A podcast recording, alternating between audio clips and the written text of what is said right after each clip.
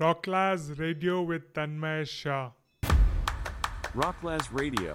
Rocklaz. Rocklaz. Rocklaz. Rocklaz. Rocklaz. Rocklaz. Rocklaz Radio with Tanmay Shah. Hello, everybody. Welcome to another show of Rocklaz Radio. On today's episode, we have with us H Chip, my business partner. We are starting a new food joint in Australia, which is called Fish and H Chip. the chi- the fish in this is going to be vegan, vegetarian, because we promote that on the show. So, yeah, it's it's good for everybody.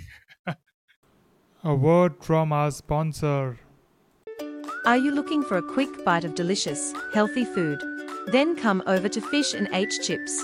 Our signature vegan fish, combined with healthy chips, ensures that each bite is packed with both flavor and nutrition. That's not all we offer. We have a limited time deal on our amazing merchandise line. Shipped worldwide. From t shirts to mugs to hoodies, you can get all your fish and H Chips swag at a 25% discount. Order now and experience the magic of Fish and H Chips. And remember, bad jokes are on the house. Uh, H Chip is, as you know, he's a he's a famous collector, very active member in the NFT community, always supporting, helping artists, and he has high perform. He's a high performance coach, and we'll find out all about that. So stay tuned till the end. You'll also get to hear fun facts and poem and music from H Chip. So it's a wonderful episode. Let's dive into it. H Chip, how are you doing today? Hey, I'm good. Um, that introduction wasn't exactly what I was expecting, although it's probably what I should expect because I sit in your spaces quite regularly, and I and I I'm getting used to your. I d is it humour? I don't know. Your vo- Ed eh, your volume has gone low again. Oh, is it? All right. You Yeah, to- it was better do you want now. me to sh- yeah. All right. I'll I'll speak over here. Okay. I mean, So- your your audience, your your audience. A lot of you like say you don't understand me anyway. So does it matter if you can hear me?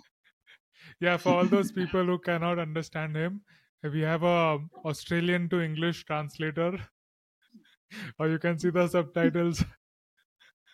I hope Uh, the YouTube, I hope the YouTube algorithm can understand him.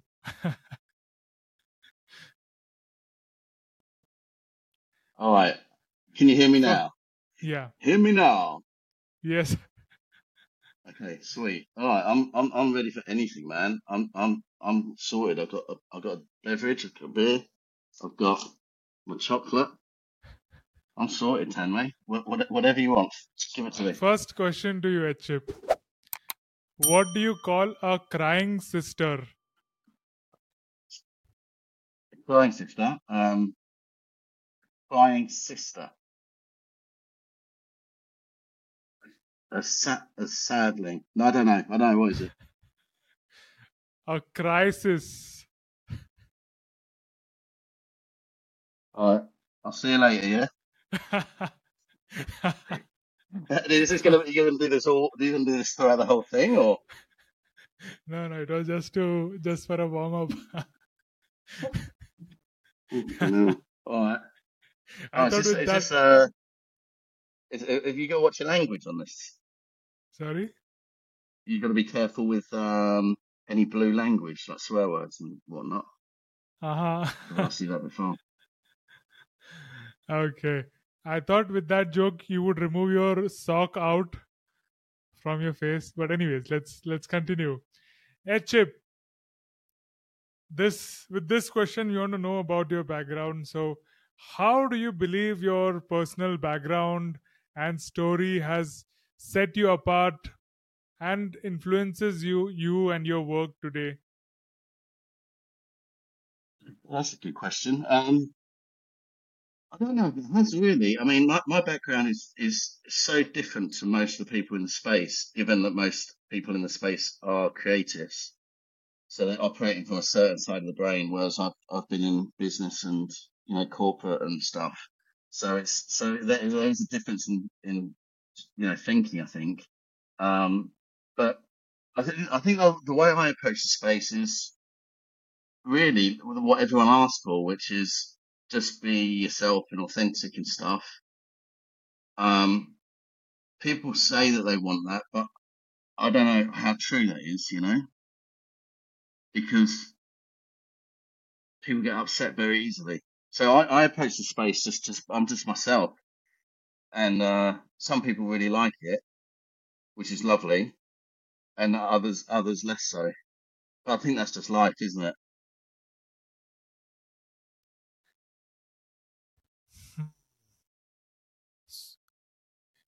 If you take us back, we also know you have connections with England. How many years have you lived in Australia? Uh, well, I've been in, I've been here for, uh, I've been in Australia for couple of decades now. Uh, so I grew up in Essex, England, and um, moved to London at quite a young, not a young age, but like you know, a young adult, like nineteen, I think, or twenty and and that's when I started on my career. Like I, I started uh, working in newspapers then, and um, finished my career in newspapers a year ago or two years ago. Um, to you know, and fully sub- submerge myself into into the Web three environment. Um, so it's been yeah, it's been a really interesting transition. It's, it's like the, the, you couldn't get I, I guess you could get more polarizing changes, but it's very, very different. It's really, really different. Um, but I love it. You know, I do, I do love it. Um, every, everything shifts in, in Web3. You know, I, I used to uh, invest a lot in real estate, um, and, and, and very traditional type, type markets, you know, working in traditional media and things.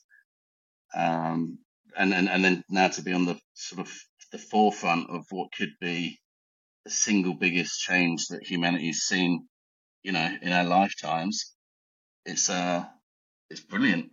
Yeah, it's it's it's a good thing to to feel a part of, even though I'm I don't really feel completely part. You know, I'm sort of from the outside looking in a bit because I I don't, you know, I can't do what the um the people I admire in the space can do, which is which is create.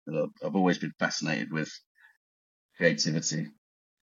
So you from where from Sussex, and then you went to London, and what you said you in the yeah. newspapers. I couldn't hear that very well. Uh, you yeah, I started off so so so, so it's Essex. So I moved from Essex, and and um, the news. Yeah, so I worked in newspapers from the age of, I think I was 18, I think, when I started.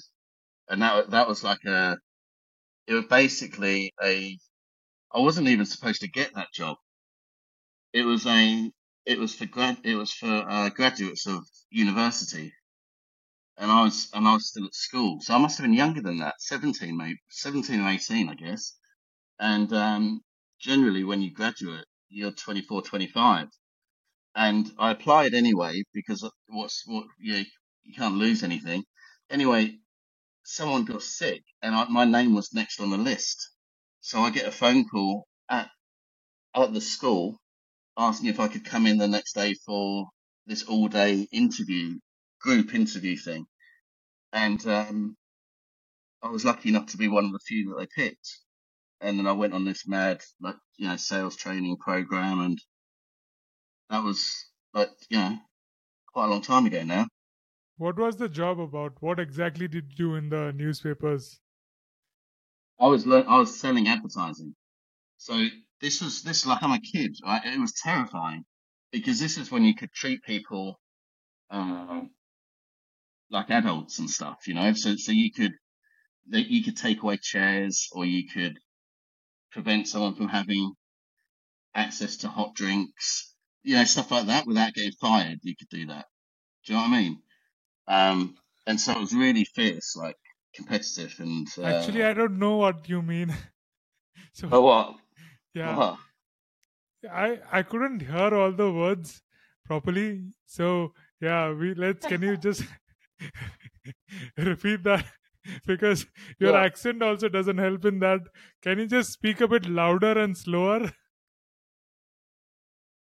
Okay. I, okay, I'll try and speak. Is this better if I speak yes. a bit like this? Yes. This is ridiculous, but I'll do it. Um, so yeah, so I was just saying that working in that environment in a, in a big sales house, you know, selling advertising back then, um, the leadership team could, could be much more aggressive. You know, they didn't have to worry about human resources and all the all the sensitive nonsense you get now. You could just kind of speak your mind a little bit, um, and it was really really intense and really high pressure. But I learned an awful lot. I'm really glad I, I'm really glad for the experience, even though at the time didn't really enjoy it too much. I was I was kind of scared most of the time. So you were into sales and you were selling ads in the newspaper. Whom were you contacting? Who who were your clients and how would you contact cold calling or go to their office or what was your target So market? okay, so it was it was a newspaper called Lloyd's List in East London, and it's the I believe it's the oldest newspaper on the planet. I don't even know if it's still going, but it it used to track the movement of ships from one port to another, and it was it was revered. You know, it was a very uh, important document back in the day, and um, and so I would be cold calling shipping companies, you know, c- companies like P and O or Maersk or HSK. I don't think HSK. You know, you know those types of companies, the big shipping companies and stuff like that. And you'd phone you you you, you could phone them as a cold call um, and try try and get you know get them to buy advertising.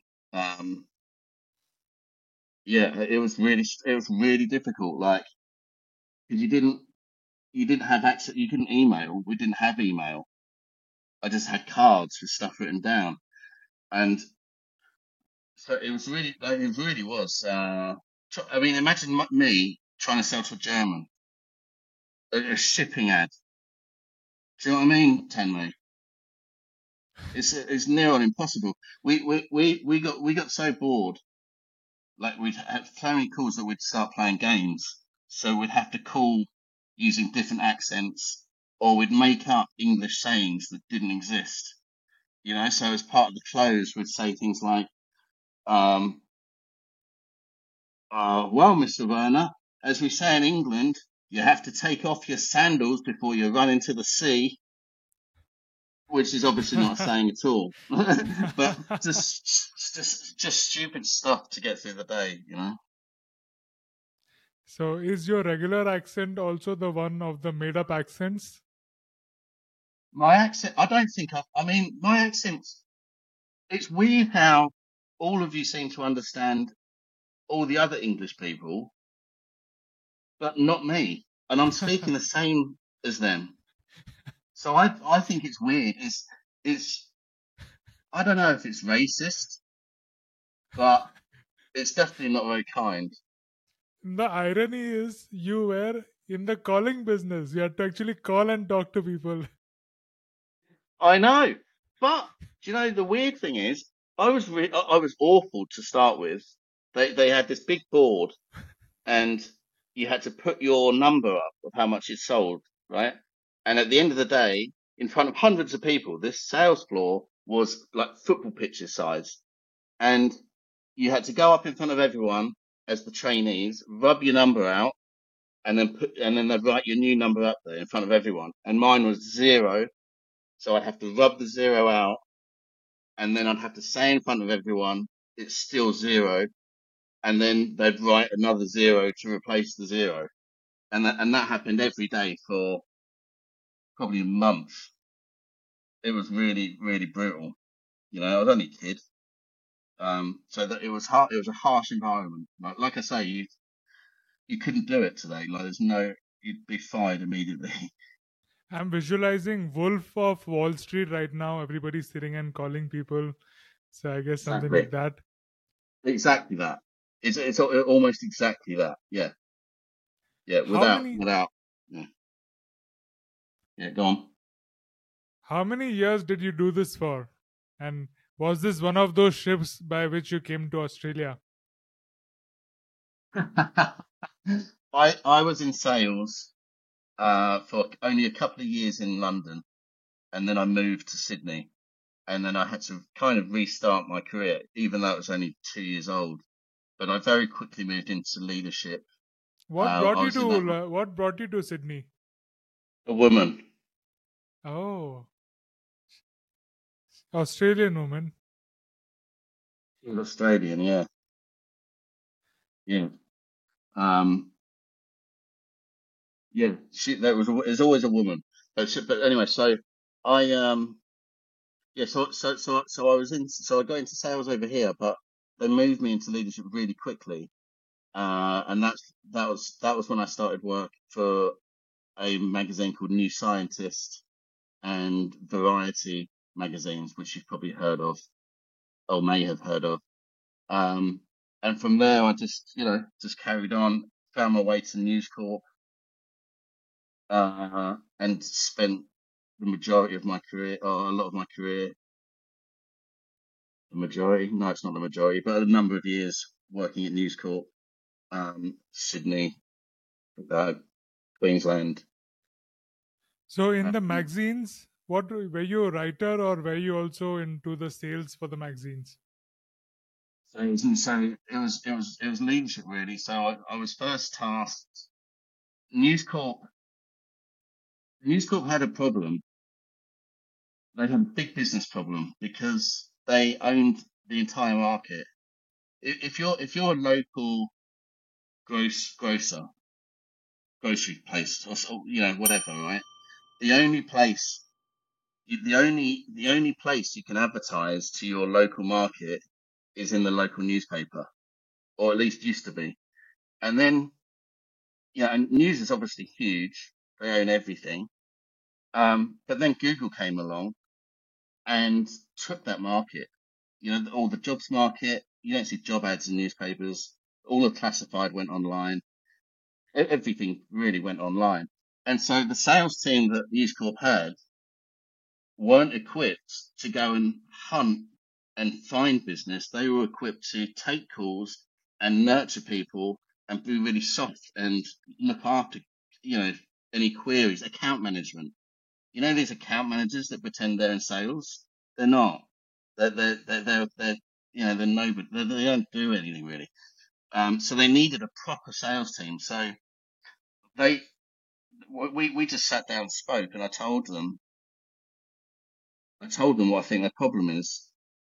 And, uh, and so, and they hired me to, to address it basically and to, to start building a, a, sorry, say that again. They hired you for what?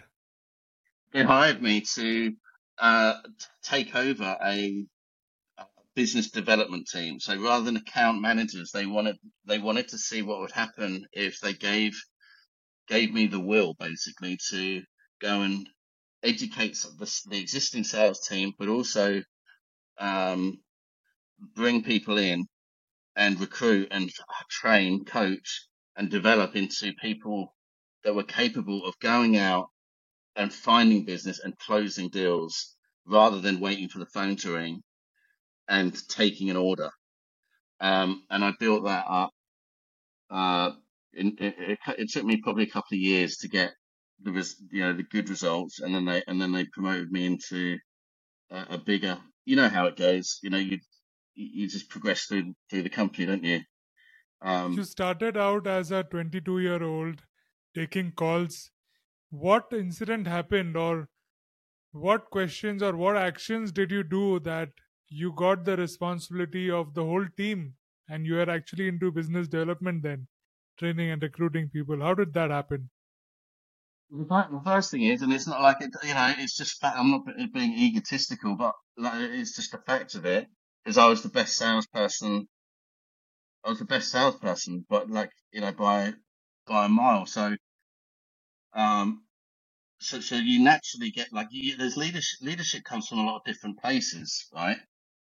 You you you, you know, when you were a kid, I used this. I don't like there's leadership where you do you do what there's being what you're being told because you have to, like a teacher, right?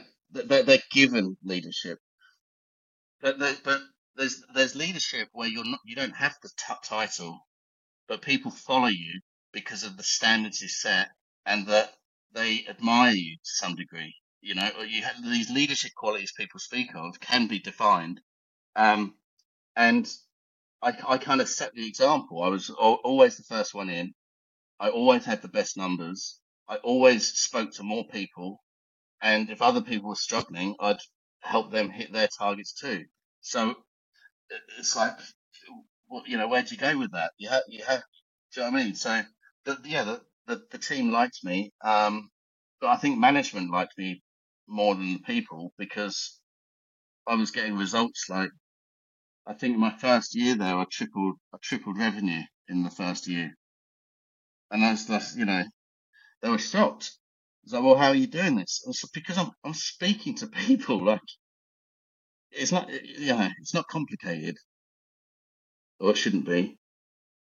You know, mm. if I can do it, anyone can do it. Chip, you were in sales for so many years, and I like the part where you said that leadership is not to be demanded, it's commanded. In a way, when king starts calling himself king, is he's no more a king because it has to come from the people or to from the people to recognize a leader or recognize an influencer or a king. So how how were you able to do that? Was it coming naturally, or were you putting in efforts for it, or how did you become influential or get known for your leadership skills? Yeah, okay. The the first thing I say is like you're spot on. You know, any anybody that that self proclaims things, they're not doing it well enough because other you, if you have to self-proclaim it, then there's something wrong, right? If somebody doesn't know and you have to tell them, so that so, so it should be rec- it should be recognised by others, not by self. But but as for what I did, I mean, number one, I've always I've always uh, said what everyone else is thinking in the room.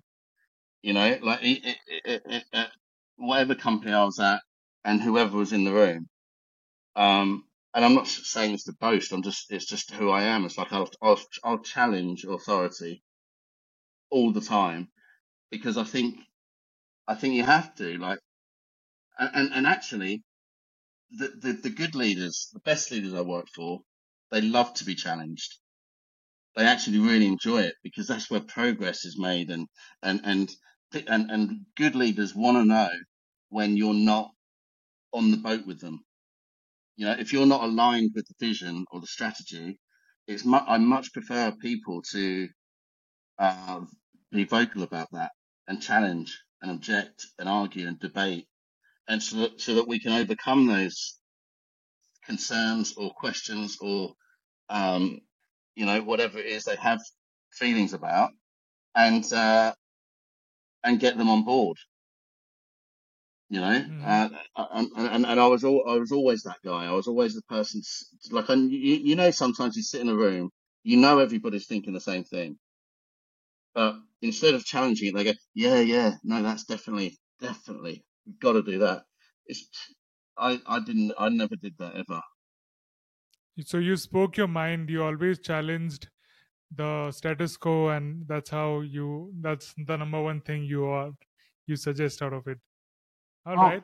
But, but, but, but constructive, constructively. I'm not saying go against go against the grain to to be an ass. You know, it's it's it's, it's constructive. It's it's it's like you know, this is where I have a concern. This is where I see risk or whatever. And you have an open dialogue. It's all respectful. It's not like no, you know, I'm not going in and, and telling my bosses that they're idiots or anything like that. It's um it's always it's always with the intent of getting a better result. That that's that's it, you know. Mm-hmm. Yeah. Awesome. From here, from being a sales team leader to starting to invest in real estate, what were the other steps? That was that was completely by accident.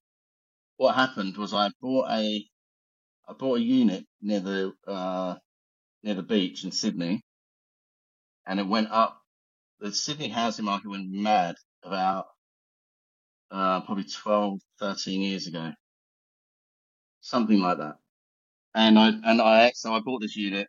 It went up in value, and my broker and I wanted to buy a house in a different area of Sydney, a three bed house.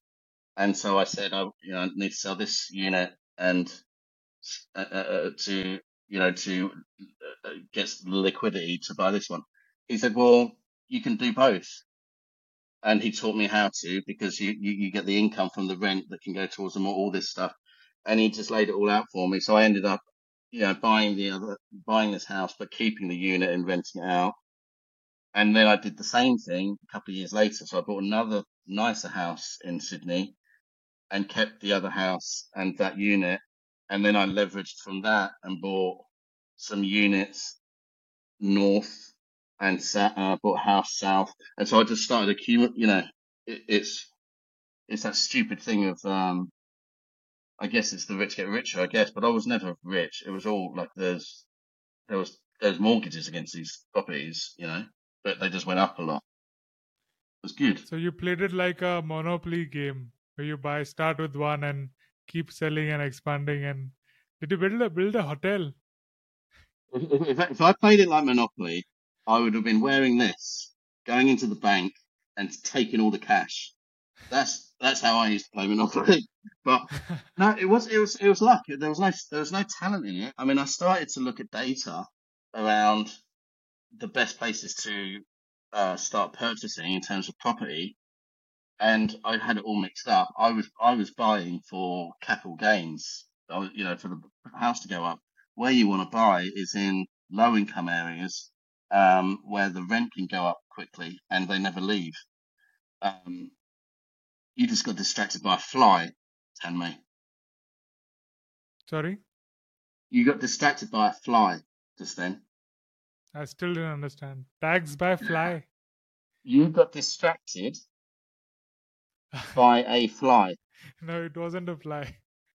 What was it? Okay, uh, let me to no, no, no, no, no, don't edit that out. Listen, what? Why do they? Why do they call a fly fly? No, why? Why? Why do flies have wings? To fly. Because if they didn't have wings, they'd be called a walk. so we should be called a walk. That's one of yours. That's for you, mate. So no, it wasn't a fly.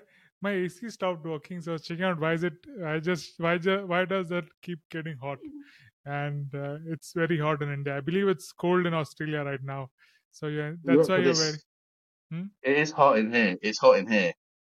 Yeah, okay. I'm, I'm, gonna have to take this off soon because I'm, i can feel myself getting hot underneath it.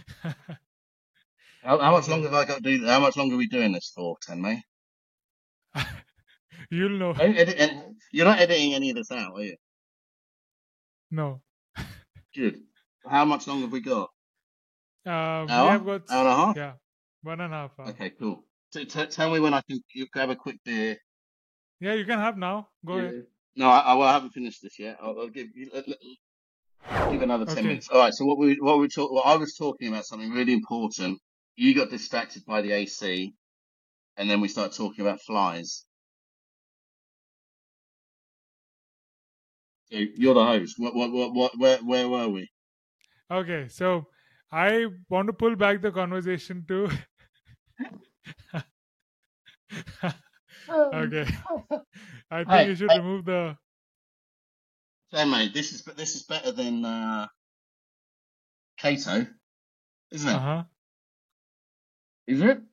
Yeah. What about? The putting the sock on is better than Cato's. not just content. Oh yeah. it has got many it's this one is very colorful that's what i would say okay yeah, yeah. so when you what did you do before the sales and the real estate or did you keep doing the sales even after you became an investor. Yeah, yeah, that was that. Yeah, I was I, I was never unemployed. That was the stuff I was doing to try and accumulate some wealth. But my passion was it was sales. I was really obsessed with sales and um, having persuasive conversation, but also the com- the competition of it. I loved I loved being the best at something. I'd never really done that before, and and seeing your name at the top of the league table. It sounds so silly, but I really bought into it. I loved it, and I didn't want to be top, like top of the sales team. Fine, top of the floor. Fine, top of the company. That's better. Top of the country. You know, like I, I was, I was like a, I was an animal really, but that that dies with age. You know, the competition starts to wear out. You know, um, and that's definitely what happened to me. And and and, and my interest became more about uh, the people I worked with rather than the people external. So it's all sales, but rather than selling to external clients, I'm now selling an ideology or a philosophy or coaching, you know, to a group of people whose careers are kind of in my hands. And that really excited me when I started looking at it like that. Mm. It really excited me. Like I can, you can change people's lives if you do it really well. So you became a coach within the organization in the process. Yeah. Yeah. Yeah. I started coaching people really quite early, but became more obsessive about it. Not obsessive, but really passionate about it. Um, probably in my uh, early 30s, I reckon. Hmm. So, did you become an independent consultant or did you continue in the sales business and did the consultancy on the side no there's no consultancy. I was i was i was doing this within the business. So if i was uh, leading a sales team i just spent a lot of my time coaching them. But it's when i started to you know as with anything right your your your your area of influence is own is limited really to to the the people that you have direct influence over. You can have indirect influence over uh, your peers and seniors and other people in the business, but direct influence is really contingent on how many people the business will trust under your influence. So as that got bigger, my you know my coaching became more important because there were you, you know it's like if you can if you can get senior in a company, like if you can get to a senior level in a company, uh, and uh, and you're you're good at it, then they've got one good staff member in you, right? But if you can, if you can get it in your head to to try and replicate or help other people to to to to come their, their own version of that level, um, it, it's not an ego thing. It's the opposite of that, really. It's it's a humility thing, I think. But the the the, the commercial difference that makes if you can create a sales team or a powerhouse sales team and editorial, you know, um, all the other components, production that goes with it, but to perform at the levels that you sort of set for yourself, it's it's huge it's massive the difference it makes. So so my because I'm not I'm not I'm not that smart really. So like when you run a when you're running a business at, at one of these big corporations, the P&L is huge. Uh, the the volume of strategy documents is huge. The presenting to, to board level and and all of these things is big, and you have to know the business inside and out. Everything, you know, from oh, from like how many copies weren't delivered to this particular petrol station in this area. Uh, you know, when you're covering multiple states of Australia, which is like the size of Europe, and um, and so I figured, well, I, I'm never going to get my head around that stuff because I'm just not smart enough to. My brain's not big enough to hold all this shit. So I figured, well, I'm just gonna, I'm gonna I'm going to trust myself to build the best possible commercial business and produce the best number, the best results. And if I do that, they're not going to ask me any of these questions. they'll be asking Sadsack down the street, who's not getting the numbers, because they want to apply pressure. That was that was my approach to it, really, and it was a shortcut, but it worked. You know, we we we, Hmm. we, we put we put the best numbers up, and instead of getting a bollocking, we was on a yacht somewhere, or do you know what I mean? So You wanted to become the best in your field, and you also wanted other people whom you were motivating or encouraging or helping them solve the problem so that they could become the best versions of themselves. Wow. I yeah yeah I used to think when I when I first got into sales and I and I made my first big deal, I think it was about half a million pounds to a streetlight company in England, and I and I thought this is this this What company? this oh it's some you know like streetlights you know Street like the, lights. the, Okay. like lamppost things right and and I I thought at the time oh, this is this is it this is the t- you know I'll never beat this and and then selling big double page spreads for 40 grand or you know 50 grand whatever and doing million dollar deals.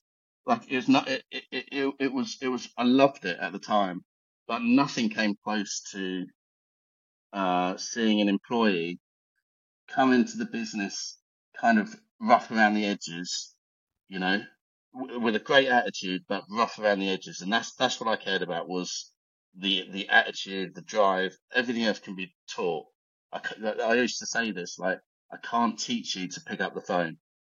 That's the only You thing. can't teach has to be in- I can't teach you to pick up the phone. Mhm. You know the hustle. If you don't have the hustle, you, I can't help you. But if you can show me you got hustle, I can do all the other stuff. I can help coach all the other stuff into you. Um, but some some people are uncoachable. But the the feeling I get, I used to get watching a staff member work through, you know, from from me recruiting them to them getting promoted, then I promote them again, then they've got a team, and then the then the business recognises them with awards. They have big sales, uh, pay rise, bonus. That that that that was a better feeling than closing any any deal I've ever closed. Seeing seeing those things happen to real people. Um, I loved it. I, I love that feeling. Do you are you still into the sales? Well, the stuff, the the, the, the, work I do with, with artists, you know, with my my high performance program is really centered around sales. You know, if I'm Mhm. not if I if I'm not helping them sell more art than before they worked with me, then I'm not a, I'm not much use. Mhm. Um, Yes, we are going to dive dive into specific questions on that.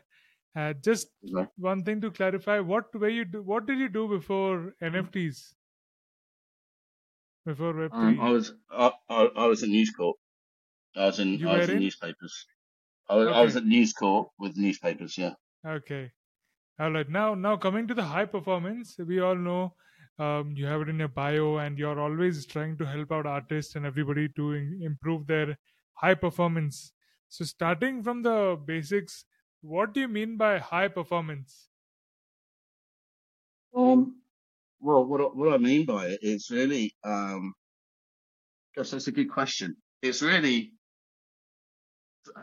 the the the approach. It's, it's it's the approach and the mindset of an individual to to achieve the very best in a in a tight vertical niche area. So by high performer, I'm talking about the the the the theory around it is on the framework of the best performers in the world. And they could be politicians, they could be athletes, they could be CEOs, you know, and so on. But across those people, and there's 300,000 interviews done on these types of individuals, there are characteristics and traits that are common in all of them. Whether it's Nelson Mandela, Usain Bolt, you know, is they, they, they they have the same characteristics and approach to their work. Um, so that's kind of what I mean by high performance is is is is behaving in the way that those types of people behave. So, could you say high performance is reaching your goals within a shorter period of time? Uh, not not necessarily that. It's more um, the it, it's more the approach you take to work and uh, and and the discipline involved. You know, it's like there's no there's no excuse narrative. There's there's no, um, but the market's gone to shit. I was going to sell my art. I wanted to sell two pieces this month, but the market's gone to shit. Well, the artist equivalent of a Usain Bolt sells two pieces. They don't even know the market's shit. They have no focus on that. They don't even hear any of that. They're so focused and so wired in to what they're looking to achieve that that, that the market conditions don't they, they don't come across the table.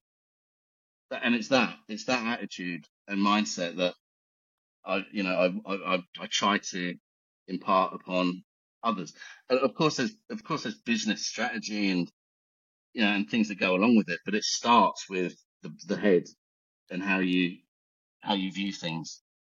You mentioned that that urge has to come within. You cannot teach somebody to lift the phone to call. How do you think will I mean this is an attitude change, right? Even for the artist to change his mindset from depending on market to having that focus is change in attitude. How do you think to achieve that or you can change it. It's so, so big people have basic belief systems in their head and they and they they can be really really real, right? Really real.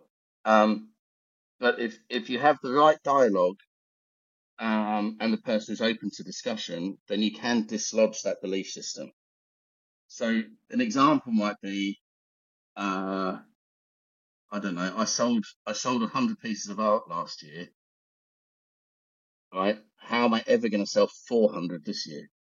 I only sold 100 last year and then and then you you know you, you sort of talk them through the process of all the all the all the strategy or structure that you can put under it, and and and the fact that you could probably work four times harder if you had to, if if it meant getting your family out of a prison in a bunker somewhere, you could probably find a way to do it.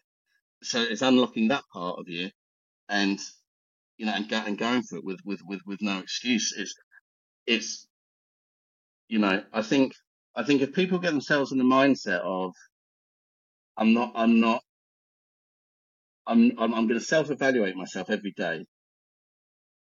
But the evaluation is not going to be on how busy I am, but it, but how productive I am, and and what have I done today that's got me closer to the 400 pieces of art needs selling, and then and then give yourself a score and do it every day and, and then and then say, well, what needs to change tomorrow to, to get a better score? What do I need to rule out and what do I need to put a tick against to do to get a better result tomorrow? And then apply it. it, it, it that that in a nutshell is yeah, it's the one percent thing, isn't it? Of just improving five percent. Um, and it's true. There's there, there is a way to do it. You know, if if if if it came to life or death, you'd sell the piece of art. Hmm. So taking a moment, taking a strongest desire, may, may, it may be it may be out of fear or it may be out of love, and generalizing that to achieve your goals. Is that the like discovering that thing and then pushing yourself to achieve your goals from there? Is this the formula? Yeah. One, one part of it, but there's a bunch of parts to it. It's it's having the right circumstances, having the right environment is really important. So if you think, if you think how people adjust to their circumstances, right, and, and agree that human beings do adjust to their circumstances, it's like, um, it's like at the World Cup, you know, footballers play the best football of their lives or the, the, the, the, uh, the however, how long do the Olympics go for? Three weeks? There's more records broken in that three weeks at any point in the four years in between the next three weeks when they all get broken again.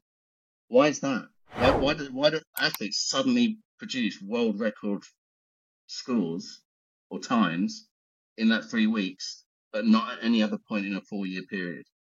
The reason is because they're in an environment that is conducive to bring out the very best in them as, a, as, a, as, a, as an athlete. So by mimicking those circumstances into any any field you're in, you can stimulate a better result for yourself.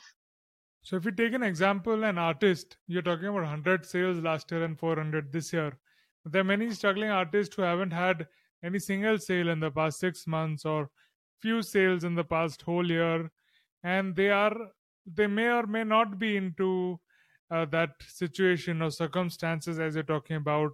They are somewhere in in a remote place or they there's not a lot of encouragement around them for this artist what would you suggest or how would you start working with them I think, well, it's a lot, a lot of it, as I say, is in the head. It's mindset, and your your audience is going to listen to this, and and and their response will be, "I'm an artist. I shouldn't. I don't need to sell. I don't. I'm not a salesperson. I don't want to sell my art.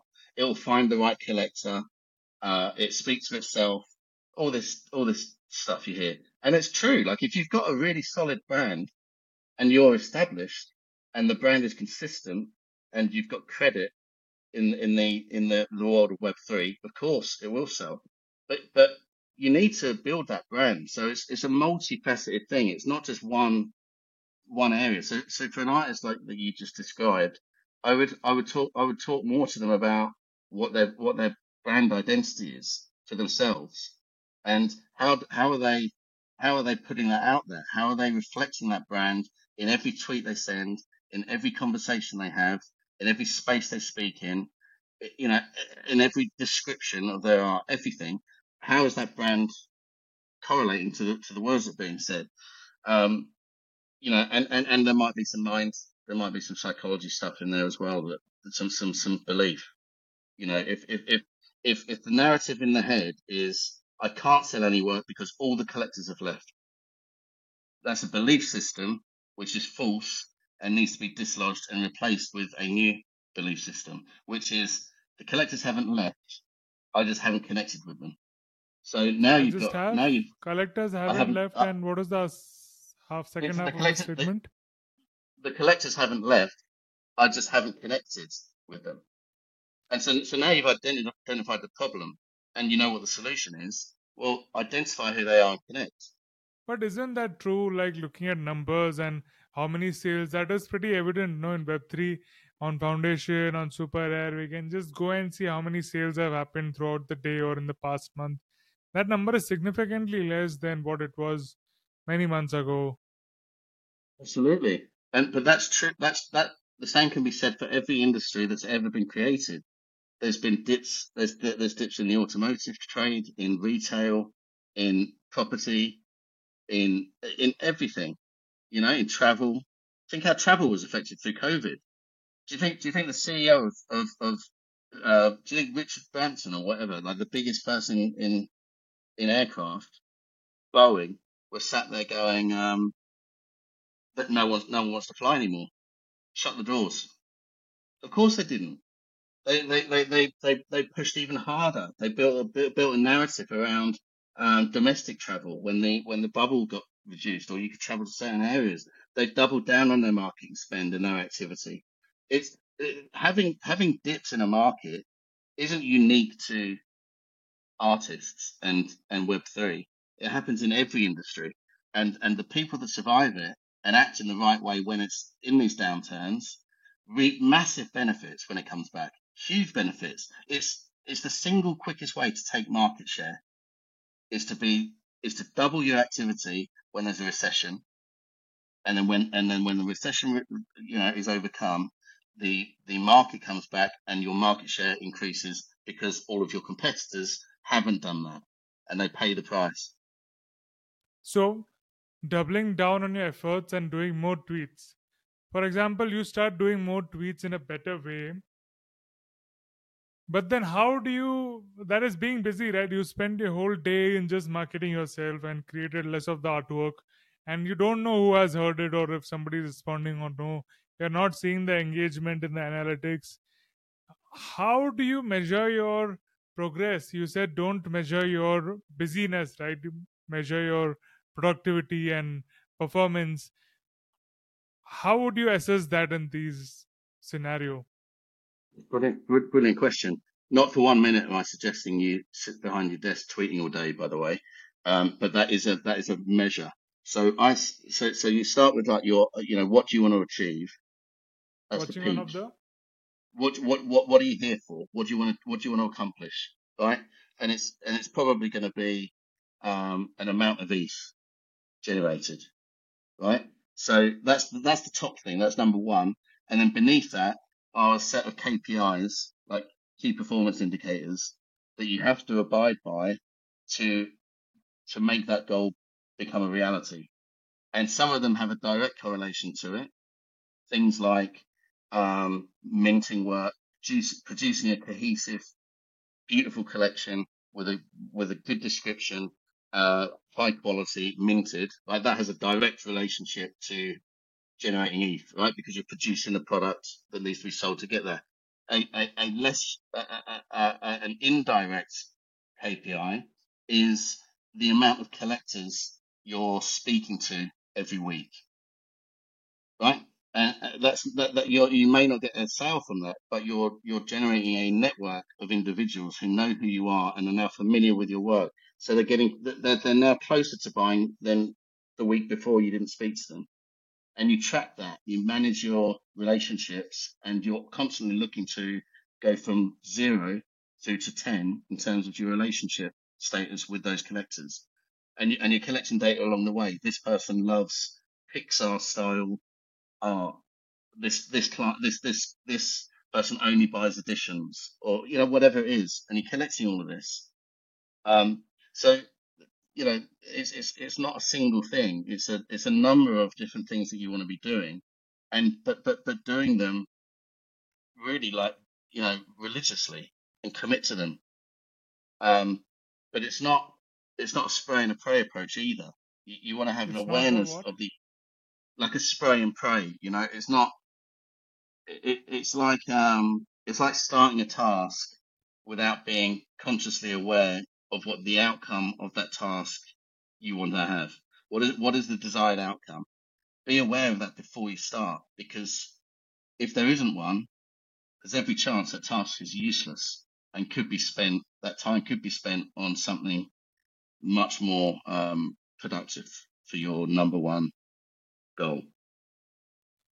About goal setting, do you think only having that X amount of ETH, 5 ETH, 10 ETH, 20 ETH, is that the main objective or can there be other goals also? Well, give me an example of another goal.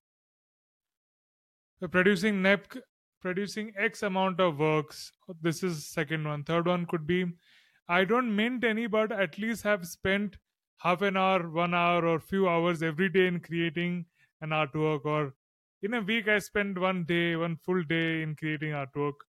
So either consistency, either earning that X amount of money, either uh, having X amount of artworks minted, or either X amount of like collectors interacted with, or even fifth one, which many people give importance to, is X number of followers on social media. What do you think about hmm. these goals and what is the right goal to have or no? Or is there any other goal which I've skipped out from these? They're not goals, they're measures, I think. They're measures that get you to your goal. Because if I keep asking you, why why do you why do you want to mint more work? Why? Why is that an achievement? If, if, if you if you if you say the goal is to mint, what was that first one you said? Mint mint mint works. Second is consistency, doing one work every day like people, or whatever consistency you decide, one whole day in a week or three hours a day. The consistency yeah, aspect. But why? Yeah. The the, re- the reason is that like, eventually you'll get to well, because then I can, I'll, my, my profile will be bigger.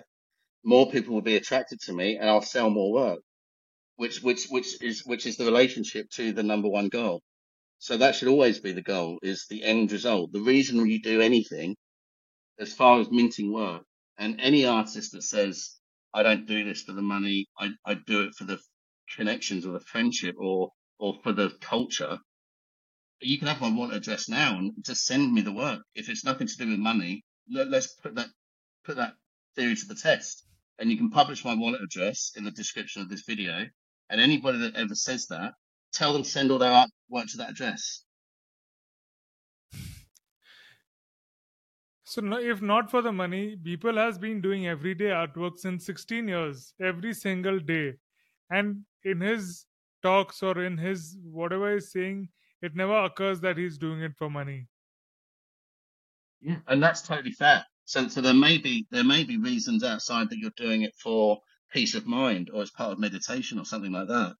But that's not what I'm referring to. I'm talking about the artists that are in this space to either work less hours IRL in the job that they hate or become full time, you know, artists, whatever you want to call it.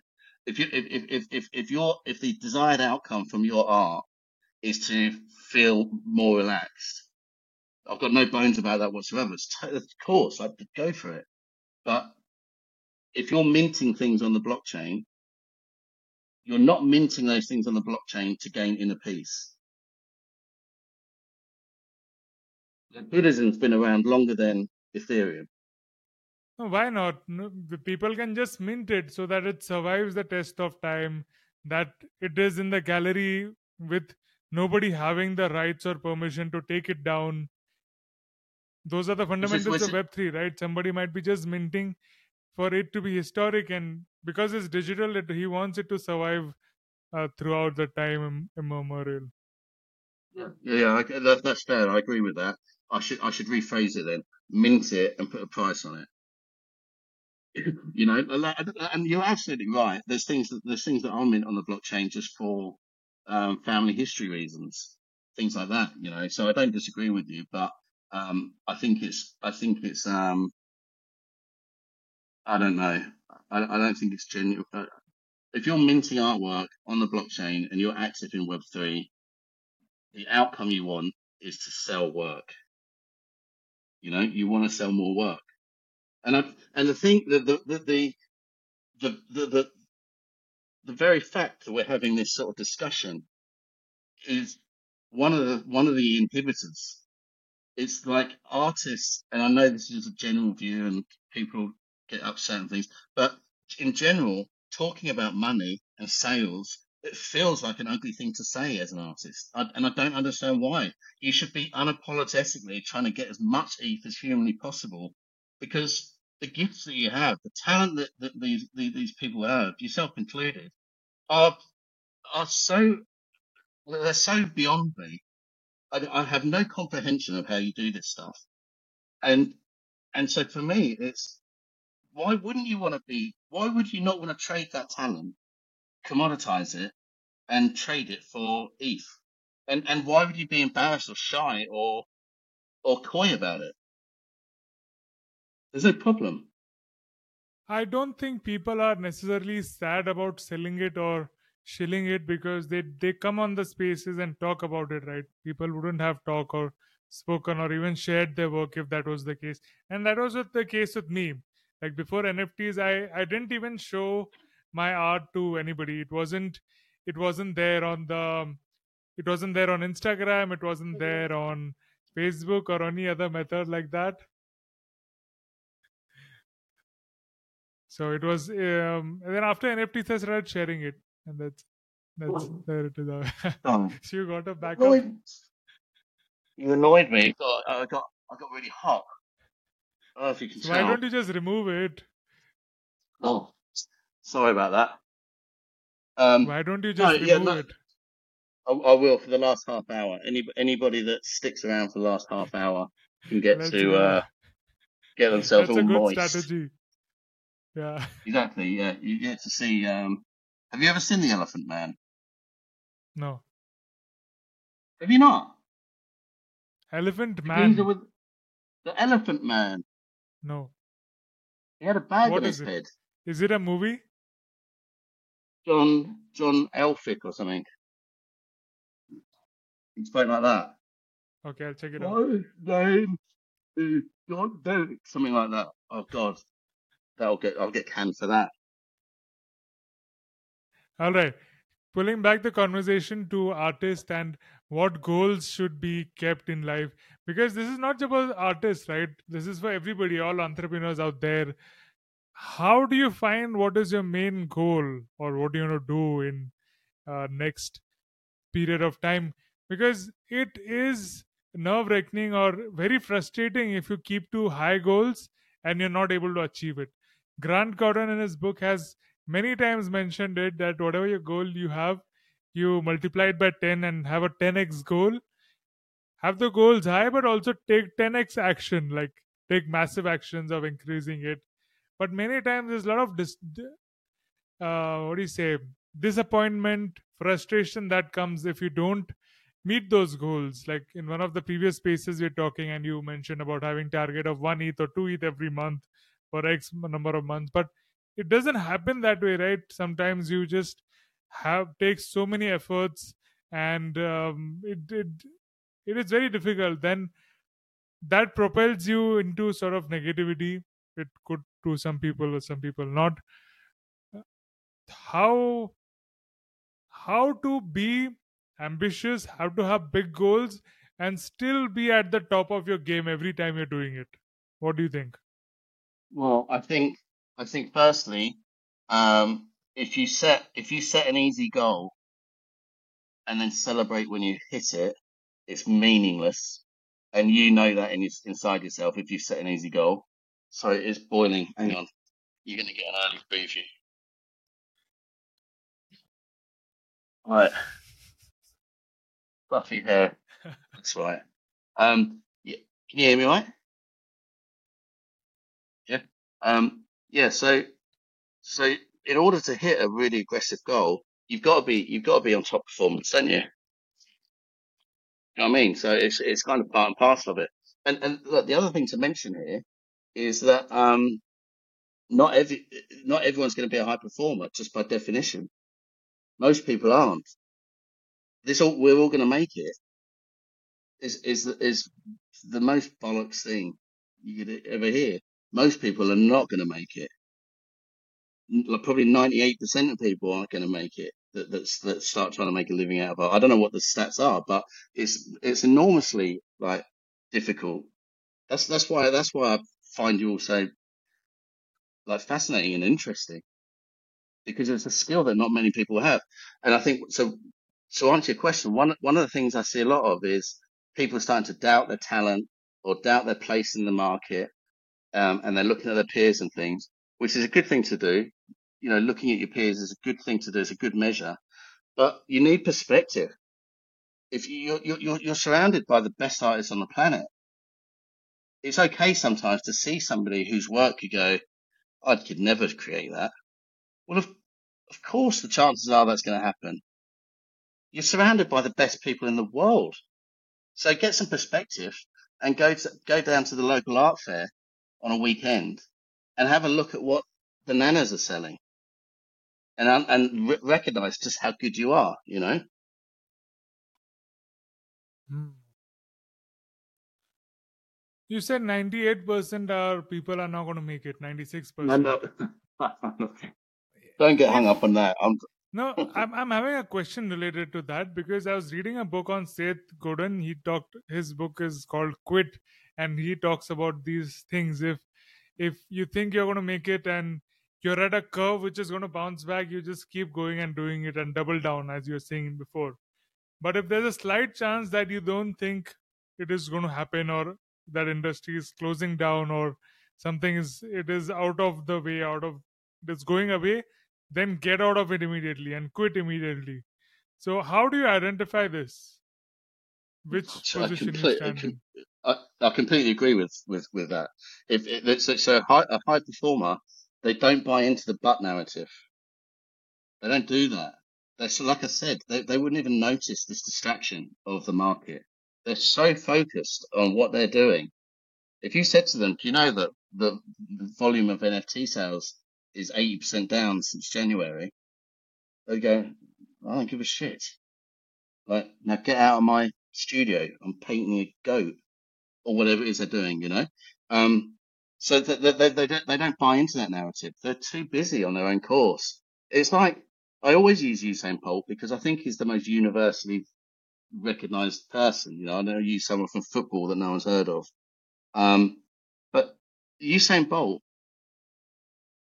like, can you imagine the mindset that that guy has to basically like his years and years practicing every single morning comes down to less than 10 seconds at an event. Like think of, think of the mental strength you'd have to have to, to put all of those hours of practice in and training and eating the right things, go to bed at the right times, all of this stuff. And then it comes down to the day and it's all over literally in a few blinks of an eye. And then, and then, and then he sets that world record and he goes out and parties and goes nuts and rewards himself. But less than a few days later, he's immediately saying, how can I beat my own time? How can I get off the starter track just a slight second quicker? That's the mentality of, you know, of a high performer. I couldn't agree more with you. Spending four years or even whole lifetime just to improve on your seconds day in and day out. My brother is an athlete. I, I have been through his trainings and all that. Trying so hard without having a gratification like at least in nfts we have a gratification when we have had sale sales in a day or in a week or in a month we we will feel good if they have had sales but in those cases in, in the case of athlete it's not that case. You have to wait so many hours hustle so hard and even then you're competing with the other person's preparation. It's not that particular day but it's the whole preparation that even the other person is doing. People give examples of lebron james that one one of the athlete had gone to basketball court and he was seeing lebron practicing there even before he came in and he was practicing even after he had gone or even he was when he was trying to leave. So sports people even scientists I, I even appreciate scientists for this because they keep on trying and experimenting and discovering and researching without finding a single positive or anything to drive them ahead for so many years. Like i want to reach a state of mind where i am doing a work without without having any expectation or looking into the future or as elon musk says it uh, failure is a probability. So he's not really going or he says that he's he's neither an optimist or pessimist. He just wants to do it for its the the thing itself the sake of itself and going it and doing these things ahead. So uh what are your thoughts? I, mean the the, the science thing is is so spot on because they spend their lives trying to disprove themselves do you know what I mean? Like they come up with a hypothesis, and then and then they the most of their work is to, to try and prove that it's wrong. you know, like it's, it's so anti, but um, but it's brilliant. You know, um, yeah, I, I, I agree with I, I agree with what you're saying. I, I think that it's important because I, I, what I'm getting from hearing you speak is that this notion of success and failure, and if you set this kind of ETH target, the fear of failure and you know falling short, and and it takes the joy out of the work, things like this and I just want to touch on that because that's not the message here. Like that's not what I'm trying to get. You know, I don't want people feeling like they're in a factory churning out art to sell. Exactly. It's, it's, you know that yeah. I just want to elaborate. It felt like that. You know, when the market is booming, you feel like it's a commodity or like you're just manufacturing it again and again, quicker and quicker, faster and faster, like a factory. The art gets out of it, and it's more of a production mindset that comes in, and then the sales, and then reaching that target. So yeah, just adding yeah, on to yeah. what you're saying. Yeah, no, I agree with you. But think, think, think, think what you've done in the space. You know, you're you're an artist and a good artist. Um, but you're but you've you've you've you've leveraged a a position of leadership, right? You've you've I mean you've got probably the the most popular NFT collector on the planet speaking to you right now, right? And you don't get you, you don't get to book people like me how many people did you have to speak to before you got to me? Like a, a dozen, right? Before you could book me. Three dozens, um, four dozens. yeah. But, but but you but you've got this space, and I when I first started coming into your spaces, um, I immediately was drawn to you. Like I find, I, I love you, mate. You know, your jokes are awful, but I think that's part. I think you know they're awful, and that's part of the joke. That it annoys people. It annoys me. But anyway, my point is is that you are you, you have a brand that is much broader than an artist. You are you are a Web three. I don't want to say influencer, but you are a leader. You're a leader in in that community, um, and and uh, and I think you do a great job, you know, with with those things outside of the work. And I think that's really important that that people can take pleasure from other areas when when one thing falls down. You know, you don't want to be overly reliant on on ETH coming from one source. You know, you want to you want to have income coming from as many sources as possible, but you also want to derive joy and pleasure from as many sources as possible. Because if it's coming from one place and that thing goes, like a woman or you know, or, or a partner or uh, a job or whatever, then you're you, you're in a real difficult position.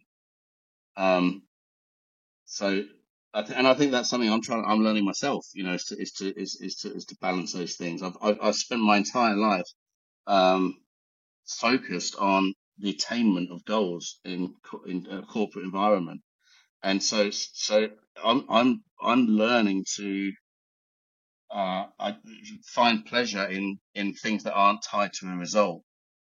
You know, and obviously you'd know music is a big part of that, but it's it's it's it's it's a proper learning. It's a real, you know, it's a, it's, it's a journey. I know that's cliche, but it really is. You know, I have this question to just complete the loop of the discussion we had started about high performance and goals. About ETH, setting your goals with ETH and sale. So when you think of it that way, ETH is money, right? Isn't it? so there can be more more many more ways of getting money so if somebody is not earning quickly money money in art he might want to go somewhere else and earn money that's how most of the artists i mean wanna be or most of the people who are attracted to be an nft artist is because of uh, the quick money it was making in 2021 and exponentially unbelievable money. Even for the collectors it's the same thing. And many of those people are not there because there the the thing which was driving them wasn't art. It was the sales aspect of it. So considering this aspect and of course eth is important for an artist sales is important for their livelihood what would you suggest the our artist community for going ahead in these times or to for for for themselves to be a high performer I think it's different. Like if, if you focus on it, the NFT world, it's really, um, like I said before, it's doubling down your activity in networking and, and, um, making as many contacts as possible, getting, getting your brand as established as possible for when the good times come back. But from a business stance, I, I think, you know, I, I advise anyone I'm working with, we, we need to, uh, find other revenue streams so selling prints is an obvious example to that, but monetizing your talent in other ways. You know, if you, if you, if you're, if you're, if you're particularly good at a certain niche of photography or whatever it is, animation, then that, you know, then build out modules or classes or, uh, or, or Discord or community where you can, where you can help elevate others and, you know, and educate you could do it in a space. You could do it on Discord. You could do it on YouTube, tutorials, things like that. Um, and all of those things help to, you know, they help lift other people, but they also help establish your brand as, as an authority on a certain area of art rather than, rather than, you know, just a contributor to it. And that authority gives you credibility and credibility overcomes a lot of sales objections you know, trust, trust and credibility are, are big things when with, with sales. Amazing. Uh, I'll put a bookmark to this. You can keep coming. I'll be put as a clip also all these highlights of the show. So do follow the clips playlist. All right. Can, can you can you can you put a clip, Tanmay? Can you put a clip in when you got distracted by the AC? that Let's see. I have to decide if oh. it has oh. to be a part of this episode or not. but on popular demand. If it is not, and if you're seeing this and if you want it, I'll put it as a special clip. Do comment. Okay. I'll retweet. I'll, re- I'll retweet, quote tweet, whatever, whatever it takes. All right. One question again on this high performance. In your career of uh, taking, teaching so many people under you or making them reach their full potential, what was the most challenging project and how did you go about achieve, so having success in it? Yeah, it's not really in in the artwork. Like when when you say so many, artist is pretty limited. You know, No, I'm not talking about art. I'm talking about your whole journey yeah. in sales um, throughout the years and coming here. Yeah. Um, it's probably the ones that I kind of I see something in them. So I used to do recruiting. Like I, I used to quite enjoy recruiting because um, it's it's a bit of a gamble. It's a bit of a test on your EQ and your read of someone. So I used to like to see, you know, how many how many gems you, you get right, you know. Uh, and I used to recruit really quickly. Like I'd have I'd have people in in and out in ten minutes or or less sometimes. Um, but it was it was ones where there was a guy I won't say the name, but there was a guy who came to me and they hadn't really like they hadn't really sold too much, but they had I think they were in real estate from memory. I think they might have been in real estate, and they came like and they they were so driven. They had so much enthusiasm for the job. They knew about the business, the company. Um, they asked good questions. They took notes. You know, all the all the signs. So I brought them in and immediately clashed with the manager. So I had to deal with that. And they were they, they were just rough. You know, they weren't polished. They didn't know how to handle themselves in a corporate structure. You know, you can't you can't behave in certain ways. Anyway, I I I, I worked personally with this person because the manager was sort of going in, you know, changing. We were changing managers, managers and leadership a lot. And so I was working more personally with this person and they, they ended up being like a really top performer, a really top performer in a declining market. Um, and, uh, and, and got some good promotions.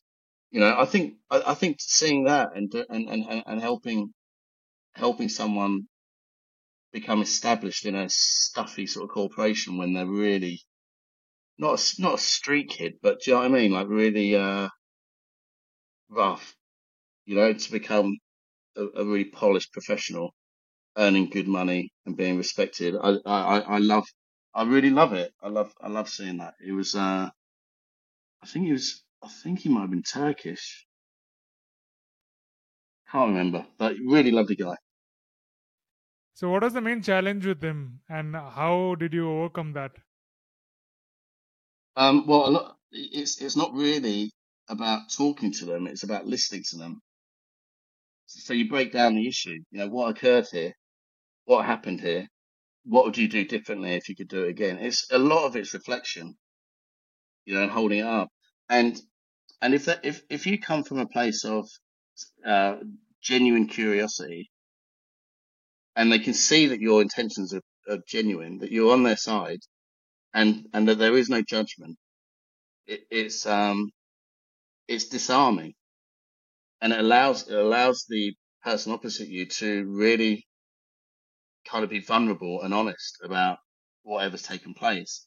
And once you know, once once you've got that real genuine answer, that's when you can start talking about you know what the what the different methods of dealing with that might be. But the but the the the, the, the up front bit is where where the magic happens. You know, um, a lot a, a lot of a lot of senior leadership, like particularly with people, is really um, therapy. It's really counselling. You know, I feel like, and I, and yeah, it's it's a bit like that. Awesome. Listening is very important to bring out the best in the person. Thank you. All right, now to the next section. What, what, by what name do do people know you on LinkedIn? It's chip. Hey, Chip. Yes, sir. He looks. okay. So He how? looks. I Sorry. think it's H chip. Have you have you looked yourself? I think it's H No. chip. I think Hey, it's thought it was just a made-up name for Twitter, so I was just wanting to reconfirm. No, that's, uh, that's not my name. Yeah, my name's not H chip. My name's not H chip. Have you have you made a brand that even on LinkedIn people recognize you as H chip? Yeah, my profile picture is David Bowie. Okay. Um, yeah, I just I slowly changed. Oh, it might not be actually. It might be that Victor Herbert Bowie. I don't know if you've seen that one, but it's like a round face. Do you know? Uh, What name would you search on LinkedIn? Let me have a look.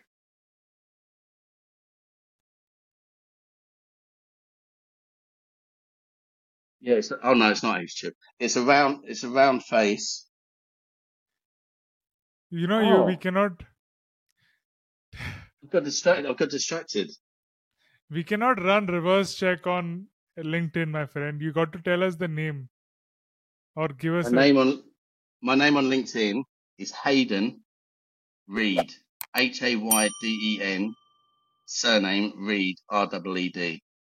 And the PFP is you know the uh what are they called? The originals or the the ordinate what are they called? That PFP project.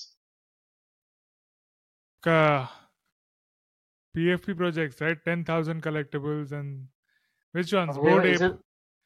No, the originals, wasn't it? What are they called? um, I CryptoPunks. Can't. I, can't- no, no, no, no, no. It's uh, I can't remember, but it's one of those with Okay. the David Bowie lightning thing on it. Uh huh. Oh yes. All right. So talking about David Bowie, we have got I done a um, contest on Twitter to give a shout out for a good question that comes from the audience for a chip, and the winner is Angel. Angel NFT Art asks, Who's "How Angel? did a chip?" Huh? Sorry. Who's Angel? Who's Angel? Angel NFT art with a purple pink face. Well, let me share you on the screen. He asks, How come does Chip love David Bowie so much? It reminds me of Angel.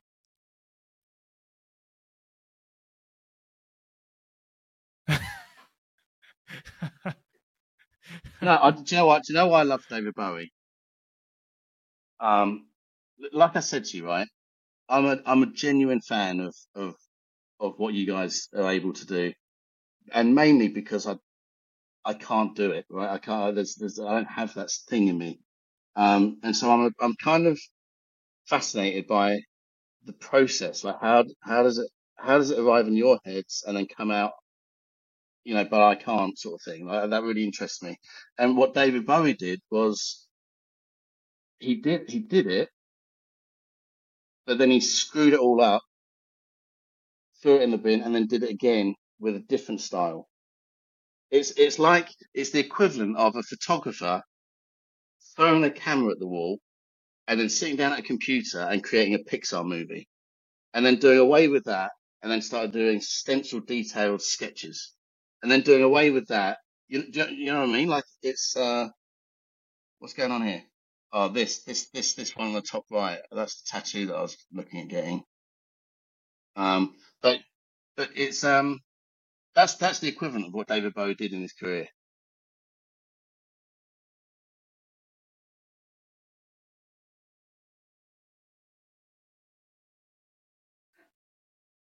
What are you up to?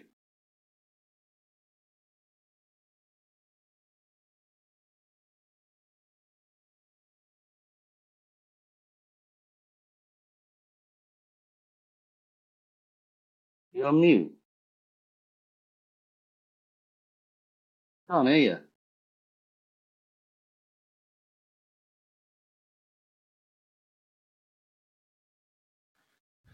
Can you hear me now? Yeah, you're not on mute. How professional are you? You muted yourself.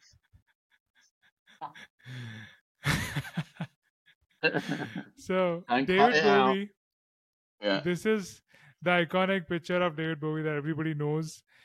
Why did I mean? is- Does this this is an implant? What is this? No, that's just that's just something the artist has done. I don't know what it is. So, someone probably knows, but I don't. Okay. So is this for a music cover album? What is the story behind this? Maybe maybe it's a ray gun. this is this is the cover of Aladdin Sane. Mhm. Um, yeah, and the, the the the lightning bolt is part of a character. I mean, he he had loads of different sort of I don't know if you call them pseudonyms, but like characters. Um, and this this this was his, his uh, Ziggy Stardust uh, period. Mhm.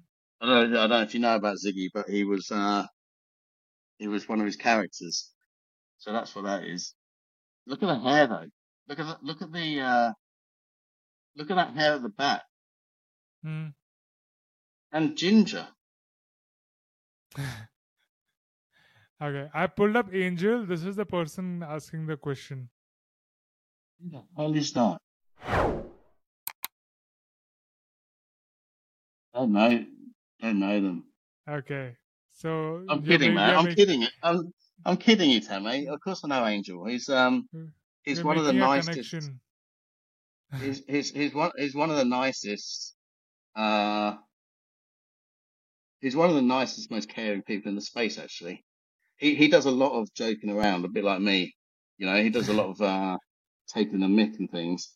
But underneath that horrific, hard, um, prickly surface, if you can get be, beyond that tragic state, there's actually a really soft, beautiful, mellow, kind center. And uh, I I regard him as a good friend. You mentioned David Bowie, like reaching success and putting all that away and starting new with something completely different, hmm completely new style. So, if we talk about that in terms of artist, that would be not sticking to one particular style, just creating everything new every time you create. Yeah, there's there's a guy. Oh God, I'm gonna get annoyed now.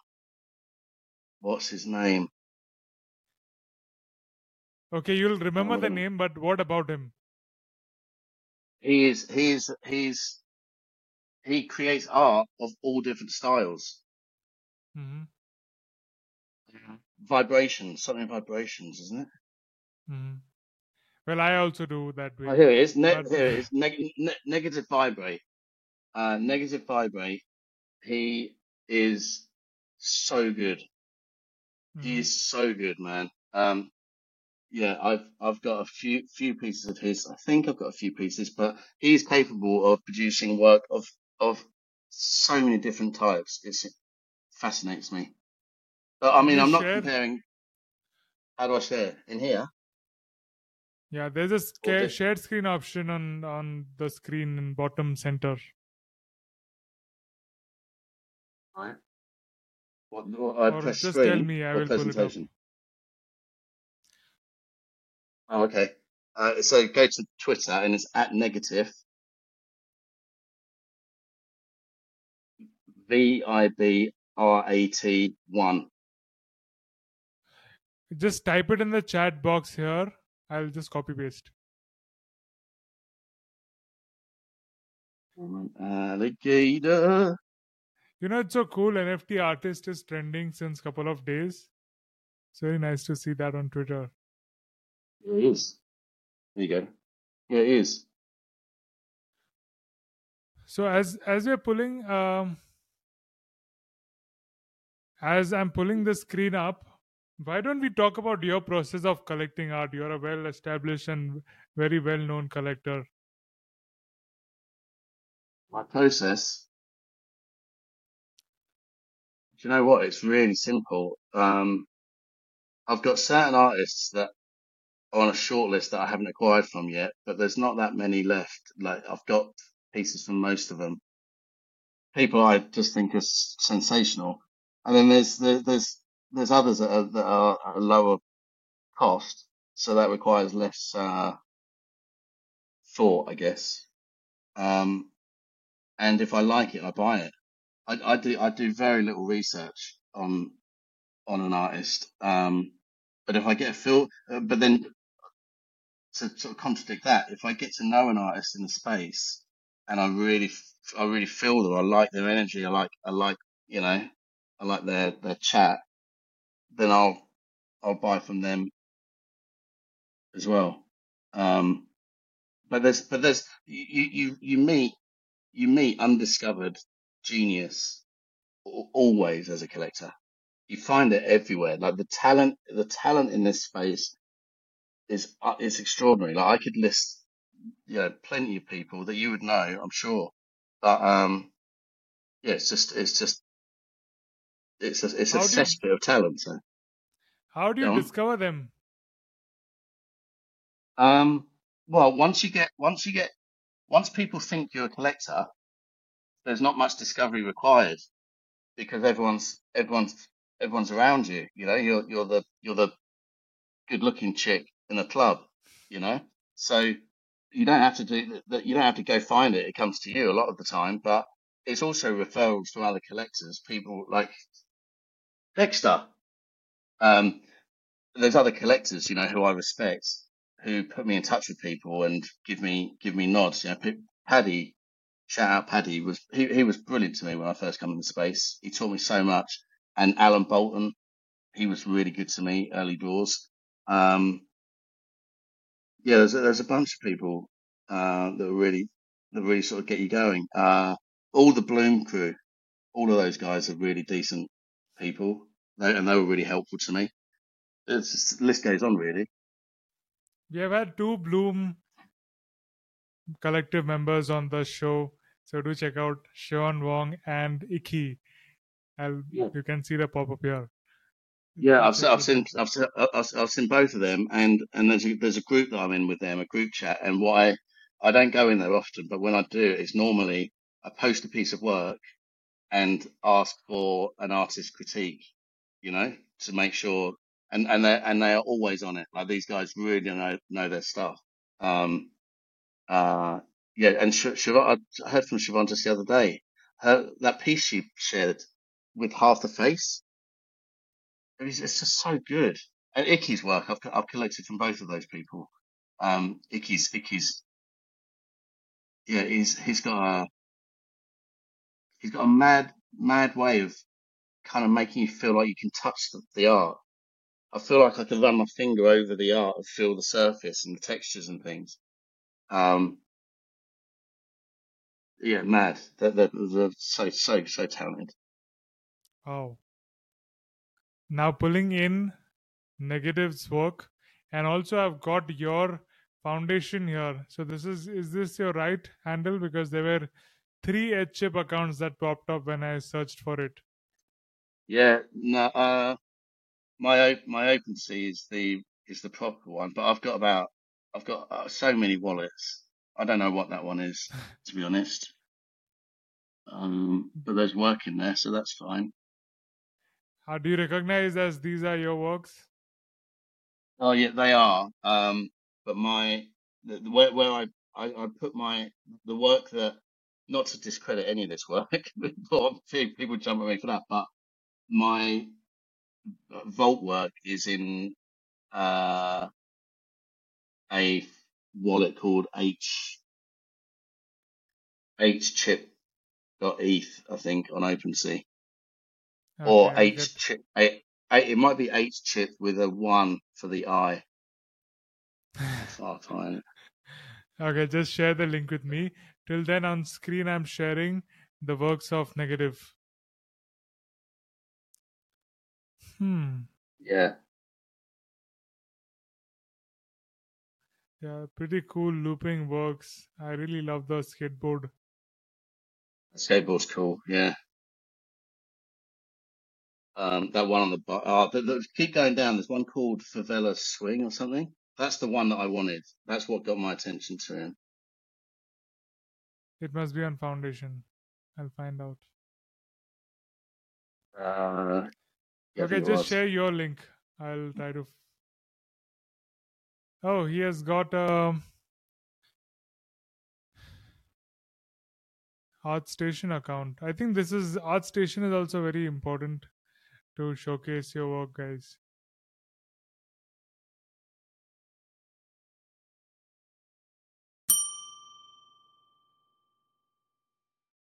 Why does OpenSea take an attorney to open a page? I think it'll be still quicker than uh, SuperRare.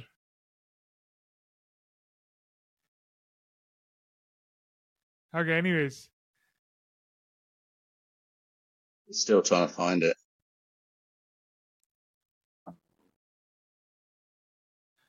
What you said, um, you mentioned all these ways finding, looking at other, other collectors, the Bloom Collective folks, and just people coming to you. You don't have to discover.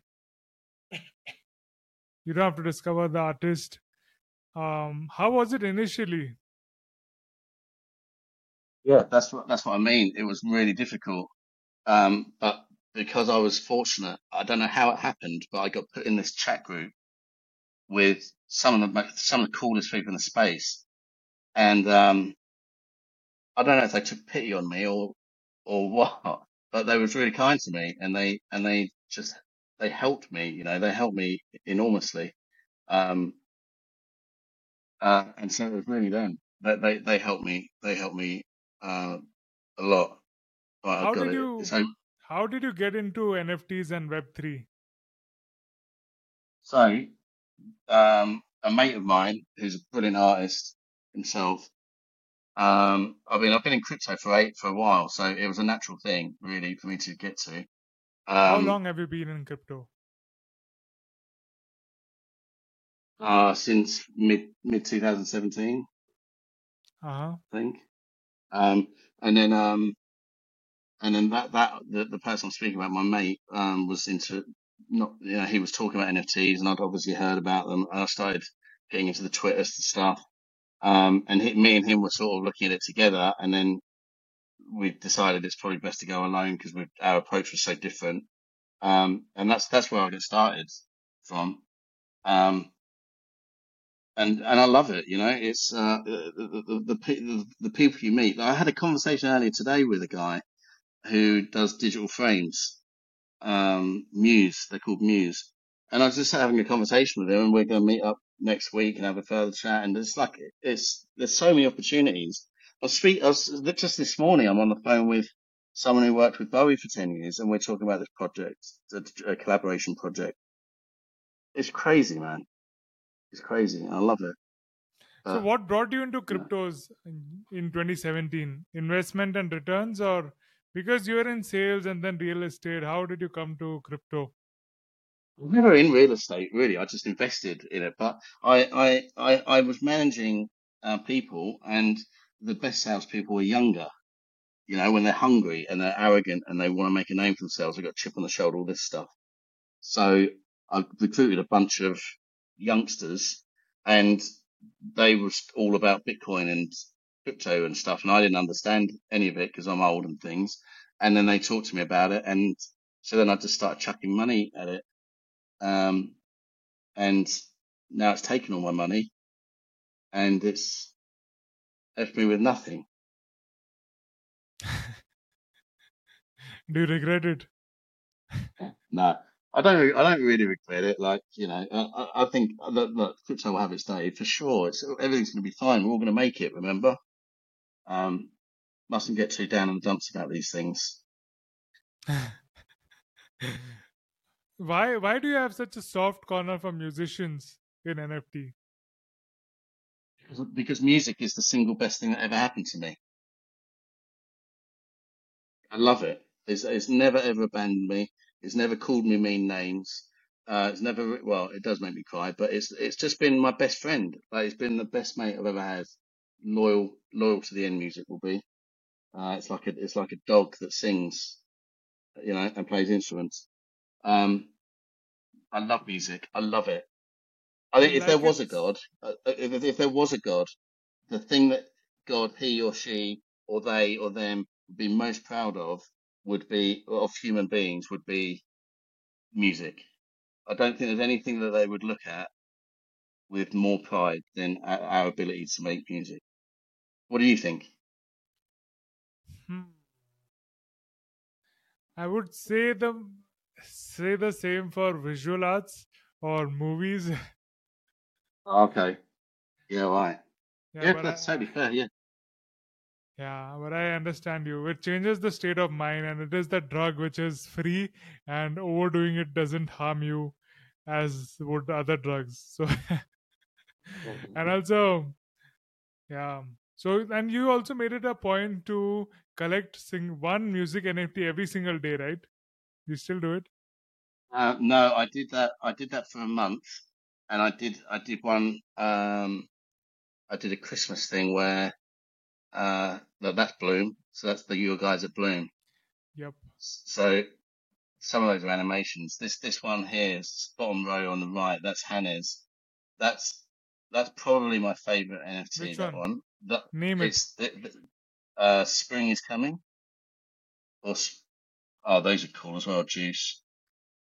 Spring is Um, coming. Ah, this one. Yeah, that one, and also I'll, show, I'll share another one with you as well. Those icky ones are crazy, man. Yeah, they are so detailed, the icky artworks, and even though they are in monochrome, there's so much detailing and texture in it. I really love this one. So good. It's so good. Um, Look at the focal point changing. That was this is really a pro. It's a beautiful piece of art that. Um, and uh, go back. He did a Bo- Bowie piece for me. If you scroll right, well, where are you? That's not. That's not mine.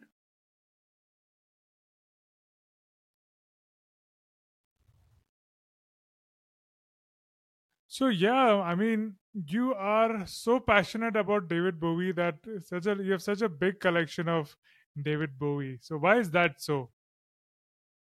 Well, it's, it's, this has taken a lot longer than I anticipated. I was going to have a gallery dedicated to him um, by the end by January this year, and and it's not like it's it's it's you know my PFP is David Bowie, so it's a focal point of my a lot of my conversations. But music in general, you know, I I I, I love David Bowie, but I love I love a lot of different types of music. But with him, I I felt like if he was alive, he would be well into this space. You know, I don't know if you've heard that famous interview where he's talking about the internet and what it's going to do for humanity long before the internet was even established properly. But what he, he, Tell us. oh, look, just, just look up on YouTube, um, Jeremy Paxman, uh, or David Bowie Internet. If you, even if you just look up David Bowie Internet, you'll hear him talking about what the internet's going to do for the human, you know, the whole What, of what are the crux? What what do you like about it? What do you like about the interview? Well, well, well I, I, lo- I love his reinvention. I love how brave he is. So he, so he, he was central to the, the glam rock sound in the early seventies. I'm not, I'm not claiming he in, invented it or anything, but he was the central theme of it. But then he, he discarded it all and went in a more pop direction. And that's really brave, like to, to have worldwide acclaim and, and, um, you know, everybody sort of I mean, he was he was massive, massive star at this at this time, and then to have the courage to want to push yourself artistically rather than settle for the sound that you've uncovered is popular and throw it all away, reinvent yourself, hire new musicians, you know, and, and go on and, and embark upon this journey of entirely new music. But not only that, produce it at the same level of brilliance and, and, and, and not only that, but do it maybe three or four times in his career, right up until the last album. It's it's it's insane. I could play you two tracks of David Bowie, and you would have no idea that it's the same artist. You'd, you'd be so confused because he can do he can he's done like drum and bass jungle type tracks, all the way down to kind of you know sweet little innocent you know that, like ballads, sort of simple, simple Beatles pop songs. You know, do you Simple like do you like his disruption? I mean, internet has disrupted Yeah. many things, right? And you see new things every time. It evolves and it changes very quickly.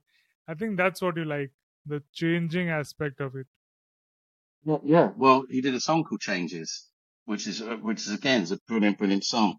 Um, uh, he had an ability lyrically to uh, talk as an observer of society and put it in really, really unique ways.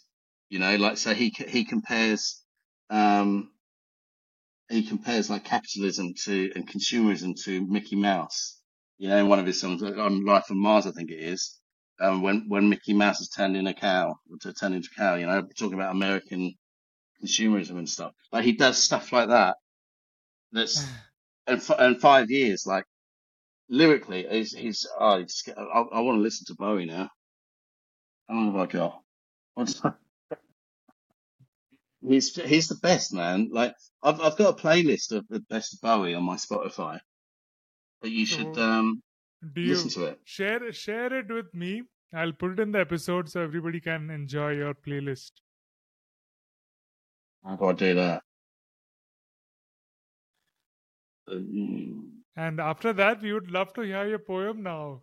As you mentioned, you have also added music to it. It'll be so cool to hear. Do I share my profile or the actual playlist with you? Sorry?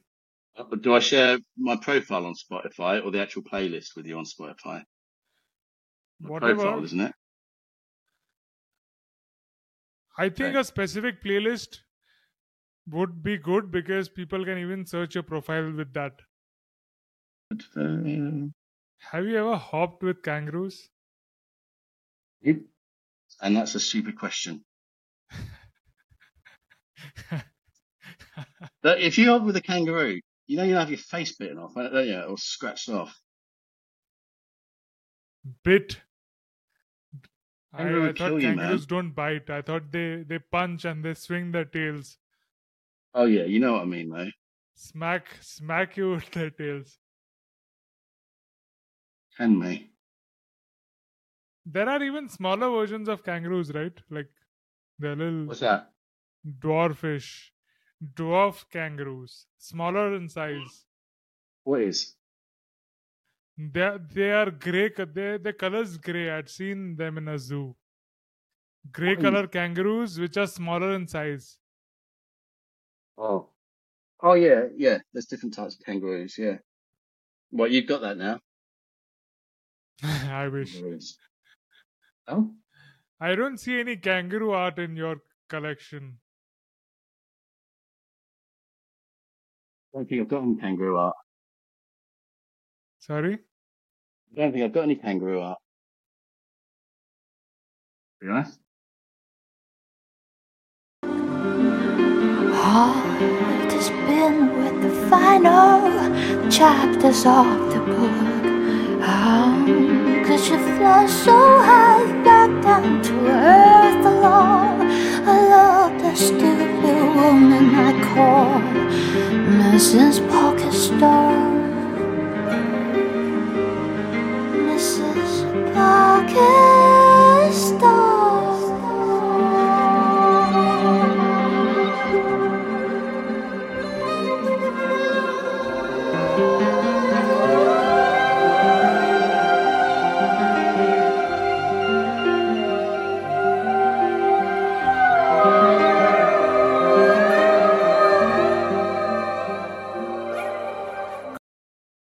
So good. It was silence. Okay, probably the software might have caught it, but if not, I'll uh, put it in. You've got the file now, so yeah. But shout out Fifi and also Nifty Sacks. Wow. Um, uh, Nifty Sacks is, is, is minting uh, their pass at the minute, so check out check out Nifty. Nifty Sacks is his name. The, and they, they, I don't I don't know if it's public or not, but tho- those two those two are really really lovely people. Um, yeah, they were awesome awesome to me with this thing. so you had written this. You wrote this Huh? music. Mm. Well, well, I did. the- I wrote the I wrote, I wrote the lyrics. Okay. Wow, Yeah. that's beautiful. Like Fifi's voice is so good, and even the piano is playing in the background. It Yeah. is. Oh, she's she's she's, she's brilliant. But that that's going to get minted. Like that's, that's, that's there, there'll be different versions of that track that we will mint When are you going to mint? next couple of weeks probably. Okay, cool. All right, Yeah. the one on your profile is also pretty cool. Can you read it out for us I don't know what it is. Let me have on Twitter profile? Twitter bio pin tweet. Bio. Okay. Um, oh, this was taking the piss out of AI. Well, not taking the piss. I wanted to try and write a poem that featured in every line AI. So it's just called it's called Am I because the letter you you get me, don't you? I hear you. Just I mean, let's hear the poem in a flow, and then we can hear Okay. you All explain. right.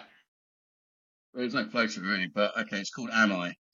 Am I? An amazing idea and artistic interpretation starts with adventurous imagination, ample inspiration, and adorable innocence.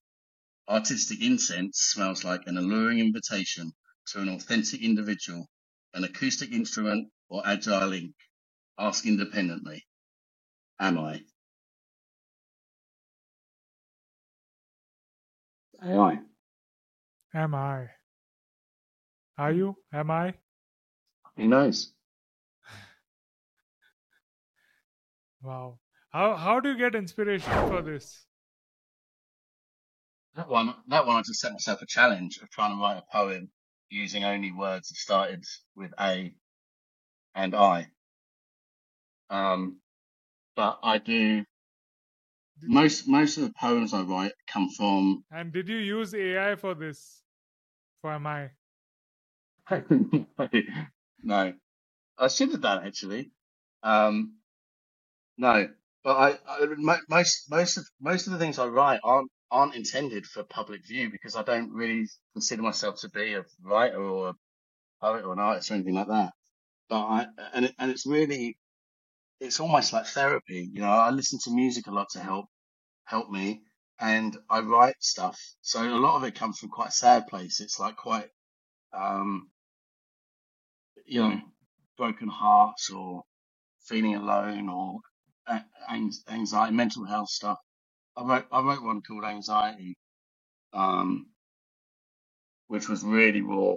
It was really raw, and I was really scared to share it because I hadn't shared a poem before, and it was about something that's really, really not close to my heart, but something that's affected me for a long, long time. So that was a difficult one to share. But again, the Web3 community does what it does, doesn't it? And just showers you with flowers and The kindness. first time the first time you had shared that one was on MySpace, I believe.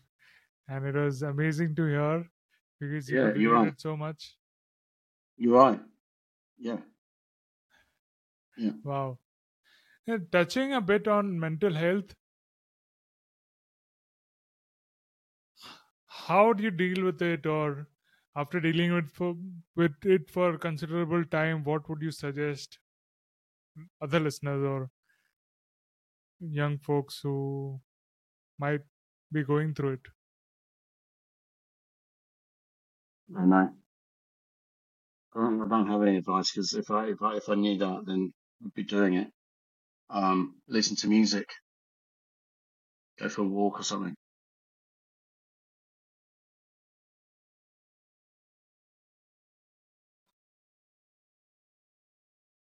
Hmm.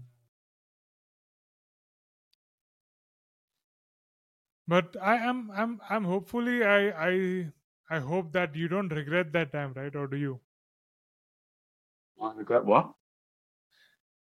whatever the phase was, I hope that gives you an inspiration to do better things instead of making it sorrowful or uh, regretful. Um, what what what are you referring to? A negative incident, usually there are some incidents which happen that take a person into a. Oh, I see. Yeah, gotcha. Um, no, not really regret. Not really regret. More, um, I mean, when I'm with with with mental health, it's different because you can't. It's it's the most frustrating thing because it's it's it's so hard to explain it to anyone. So it's a really lonely feeling. Um, but with the other stuff, it's more like um just expressing how you're feeling, I suppose. And and you know, trying to just work through it. I suppose. I don't know. It's not. It's, it's not easy for me to talk about, to be honest. Hmm. That's that's why we have poems, you know, and you you do a great job of expressing your feelings through the poems, and I really love that anxiety uh, poem. So cheers to that. Hope Thanks, you man. meant I appreciate, I appreciate that. yeah, hope you Uh, meant that as well. we, we, we I think, I actually, I've got a piece. Uh, Nuclear Samurai did a piece of art for it with the lyrics sort of blurred in the background, and I was going to mint it and and give the proceeds to a mental health charity, but I, I don't know why I never got around to doing that. I will do that. I will do that, Tanmay. Wonderful. And we'll follow up in the comments to check it out. Yeah, yeah. Yeah, yeah. Okay.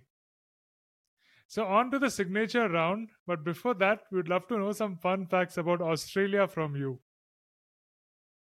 Well, facts about Australia. I, I mean, I don't And know. I'll tell you why. And I'll tell you why I'm asking this question because this podcast is very international. We have had people from over 23 countries, and now we are going to have people from all countries, experts from each and every country of the world. So we are Oh. taking in fun facts of those countries, and today is the day for Australia.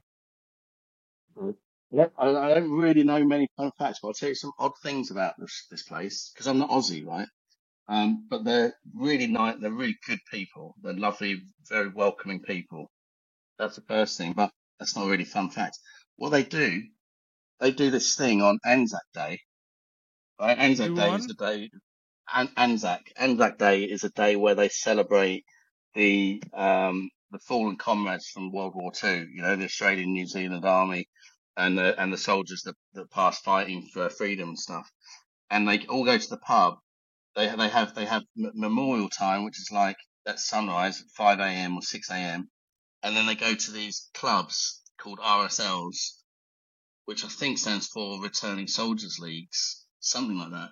But anyway, they then get on the they then drink enormous amounts and play this game called Two Up, where you get these coins and you bet with randoms on whether it's going to be heads or tails. It's like I think it's I think it's three coins and they flip them and you guess whether it's going to be heads or tails. I think something like that, and you just bet with random people in the crowd. So that's that. That's one thing. Um, what else have I got? Oh, they have mad. They have they have big stuff in in so certain certain places around the. They have Big stuff. they have the big stuff. So in in a place called Coffs, they Big. the big pineapple, big big the big pineapple. Spell what There's you're saying. mass- Big, massive stuff Big. or a big animal pig? Yeah. Big the animal or big things? Big No, massive things? Huge, Huge things? huge, massive. Okay. Okay. So and, and and each place has a different one. So there's a place where they've got a huge, uh, uh, uh, but it's called the big, and then something. So the big pineapple is one. Uh, the big tucker box, I think, which is like a box for dogs. Uh, the big, oh no, the big banana, I think. They have big things. There's a big sheep somewhere. They have Do big that. things, but they don't have big bananas. Is what they. No, they, they, the big, the big banana. There is a big banana. I think that's in Coffs Harbour. Big banana.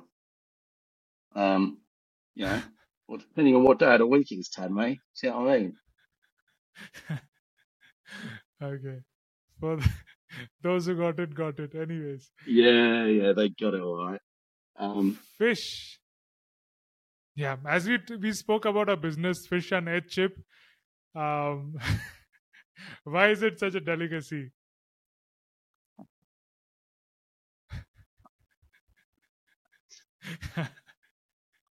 sorry, it's not. It's not a delicacy. It's just some fish and some chips. I mean, they're surrounded by water. Do you know what I mean? And they live by the beach. And You have fish and chips by the beach, don't you? So it's really beautiful, fresh fish. So for this new venture, the the franchisee that we are going to sell out, how would you s- sell this to a potential buyer? This franchisee of fish and H chip, where the fish is vegan, Oh, and well, it's I would called fish by, and H chip. H for herbal chip or healthy chip. H chip. Healthy Okay. chip.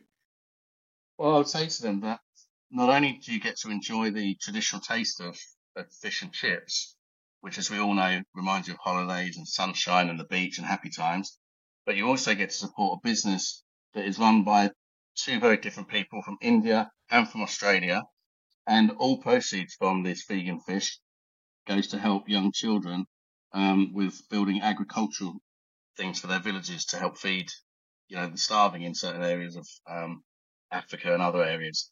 So if you don't buy the fish and chips, you're basically voting for. If you, if you, if you, if you choose pasta, you choose genocide. What do you think? That was powerful. Now you have to go and look at the links in description and get your franchisee for fish and H chip right to your neighborhood. Okay. Oh my god. I love you, Tan, mate. I don't know why, but I do. Really do.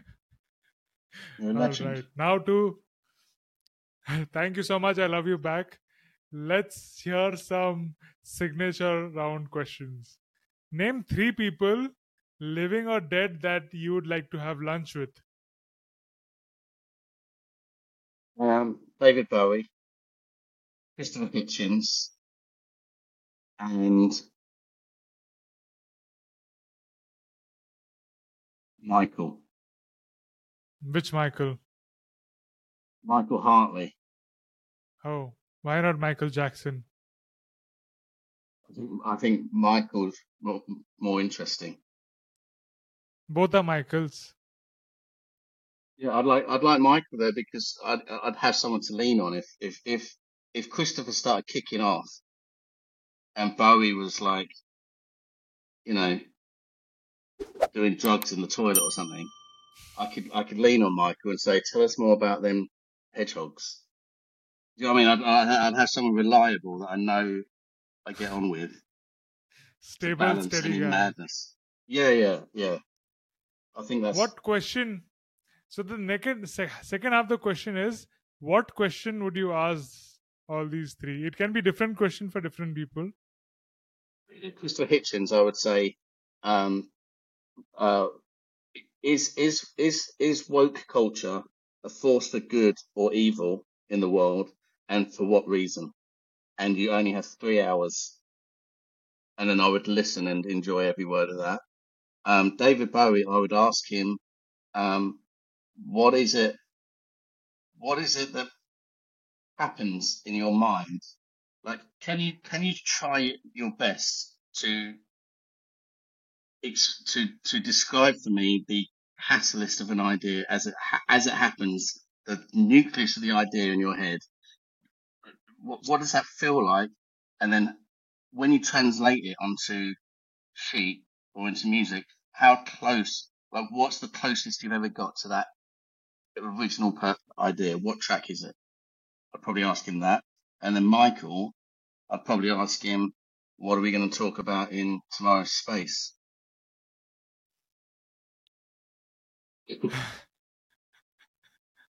Yeah, still join in for tomorrow's space.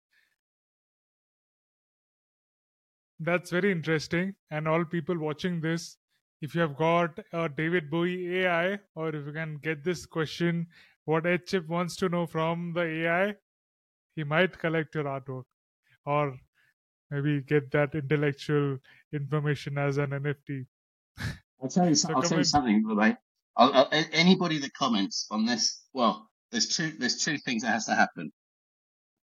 Three things that need to happen. Tsuka, the cryptocurrency, T-S-U-K-A, needs to hit a dollar. Okay? If that hits a dollar, and this gets more views than Kato, OG, if he insists on the OG, if it gets more views than Kato, um, everybody that comments or likes on this video, I will buy a piece of art from if the first two things happen. Let's go. But it can't say fairer than that. Absolutely awesome. Love it. And this is going to be a promo trailer of this trailer of this episode.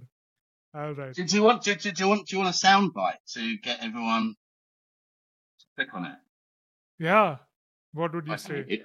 All right, you ready? Um, and another thing, these bloody people come into the space, they say all this nonsense which no one should listen to. You're a dickhead as well for even asking the question. That was out of order. I'm done with this. I'll see you later.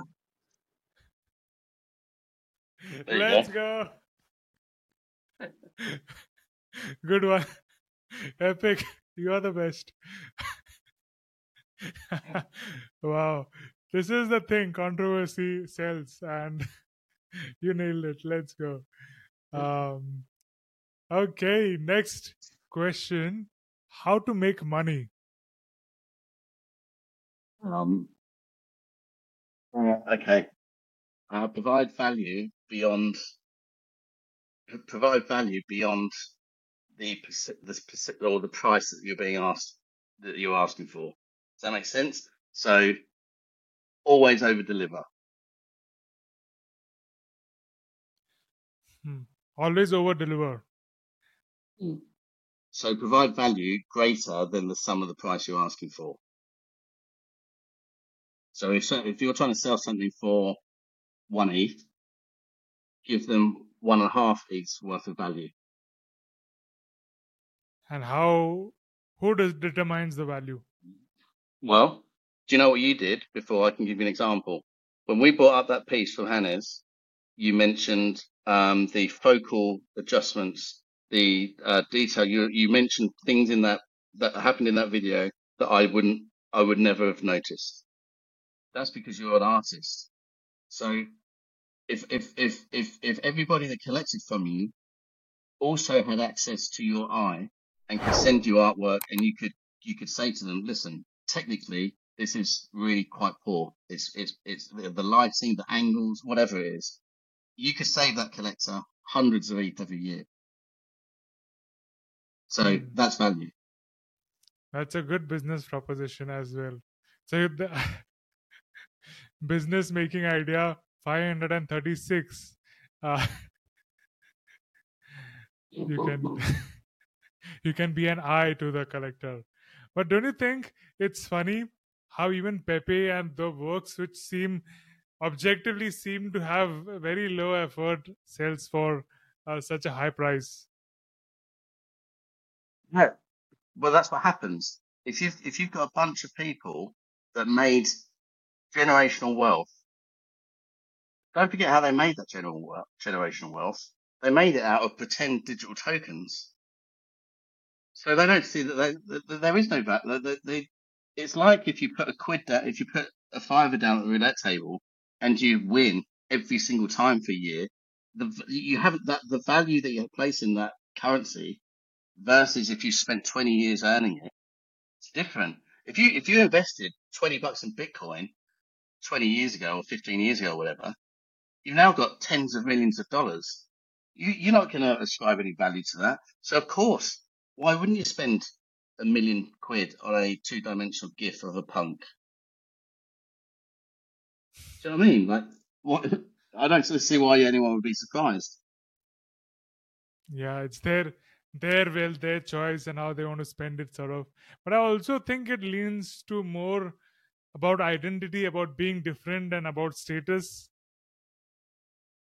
Absolutely. Absolutely. It's about status.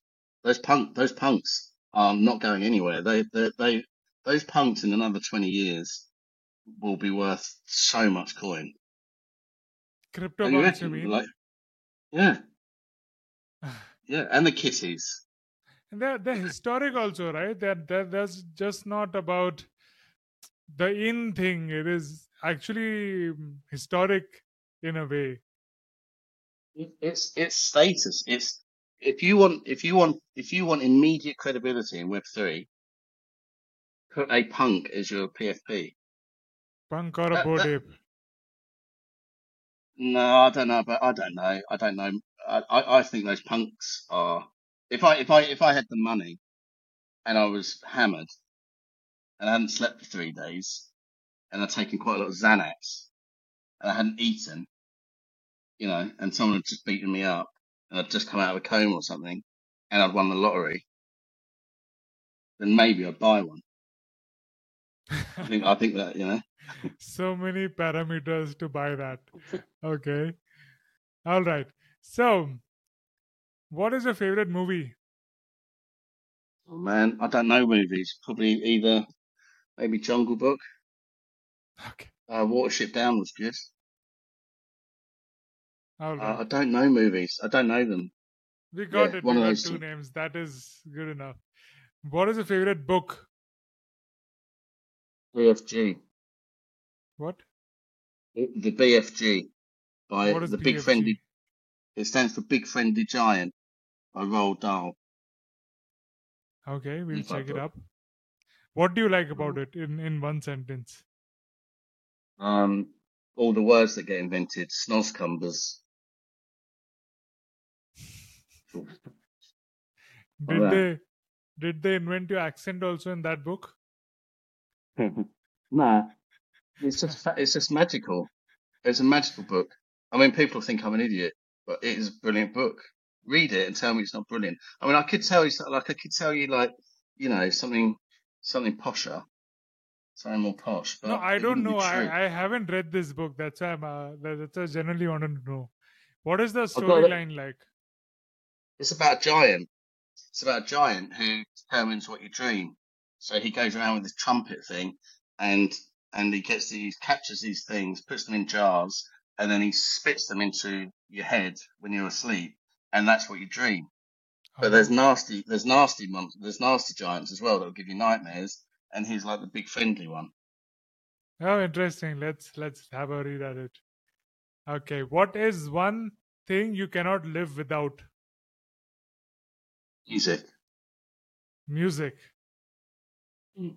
Okay. I'd, I'd, ra- I'd, I'd rather be, um, I'd rather be blind than deaf, you know. Hmm.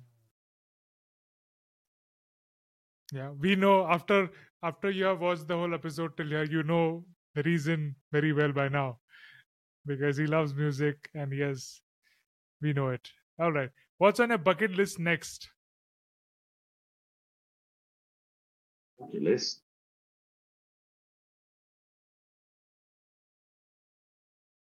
Just something like just something spontaneous. Um, I mean, I really want to leave a legacy in Web three, but that's much bigger than a bucket list item, isn't it? Are you talking about bungee jumping or something? No, that could be bucket list is anything open. It's not just about adventure, but something that you have not done and you want to do next. Yeah, I I, I want to I, I want to leave a leave my footprint on this in this place, and I want it to be uh, a positive one. In NFTs Maybe- or in maybe- Web3? In, yeah, in, in, in Web three, um, in Web three, yeah, but that's probably more legacy than I'm not. I don't go outdoors, mate. So bucket bucket list items for me. Oh, maybe maybe I'll um maybe I'll order a, order a curry on the weekend. That'd be quite nice. you- I've not had a curry in ages. You want to leave a digital footprint on the blockchain. Uh, Well, no, no. I want to. What I want to do is I want to be a. I want to help. I want to help contribute to the the the development of Web three as po- you know as positively as possible. And I've got I've got lots of little plans, but it's uh, about making them happen. You So- want to be remembered for a catalyst or a change maker in this space. In in the Yeah, like my, Web3. my like like my legacy with corporate was that I I helped people achieve. You know, I helped loads and loads of people have better careers than they would have had if we weren't working together. And I've, I'm so proud of that. I love it. Um, and I want to do the same here. You know, I want to facilitate the. Uh, I want to facilitate as many people as possible achieving as close as possible to their full potential in Web three. Wow. Beautiful. All right. What do you do? What do you like to do for fun? Um, Jesus, I gotta go back to the nineties. Um, Aren't you having fun these days? so oh, it's all right. Uh, look, going to see going to see West Ham live. Um, going on a going on a a, a, a date with a decent, yeah, nice woman, or um, uh, do you know what Twitter Spaces is probably Fun. Good fun. Okay. Like, my, like most most of my Fridays with with the crew, you know, like I've got a little little crew there, and then my good mates, and I really enjoy I really enjoy that time. Okay. And, oh, and obviously obviously my boy. I should I should I should say my boy on Sundays. Like I last week we went to a you know those pits that are filled with little balls. Hmm. Do you know those? Yeah, I took him to one of those, and we had a we had a right giggle. It was brilliant. We went on a little choo choo train. Um, yes, that's my fun. Wow, cute. The, my my my um, nephew was wanting to go to one of such places last Sunday, but when we got a discussion, we got on a discussion with the whole family, and specifically he wanted to know how our kids made. so Oh, was- how are kids made? Yeah, that's tricky. You, you didn't you didn't give them a live demo, did you? no, I was trying to use stretch my imagination and creativity to its extent to explain just like flowers and stuff and different things. But then I was like, okay, you, you'll be taught that in school in a couple of years. Don't worry. because Yeah, as yeah. I mentioned, as I mentioned, egg and sperm, they had like no clue and they were like Oh. weirded out by it. So I was like, let me prepare myself next time better with um, things. Then I asked um, ChatGPT about how would you explain this to a child, and they were like, have a diagram with you, and then explain with the womb and how amazing um, amazing it is. And he used these words like wonderful and amazing and cool uh, to explain all these things. Mental. Magical thing that happens, which is called love, making, and sex. Oh my god. uh, it was funny okay but yeah that's the question if if you have a good explanation for kids which you can give in a short time do comment that below. All right. What gets you excited about the future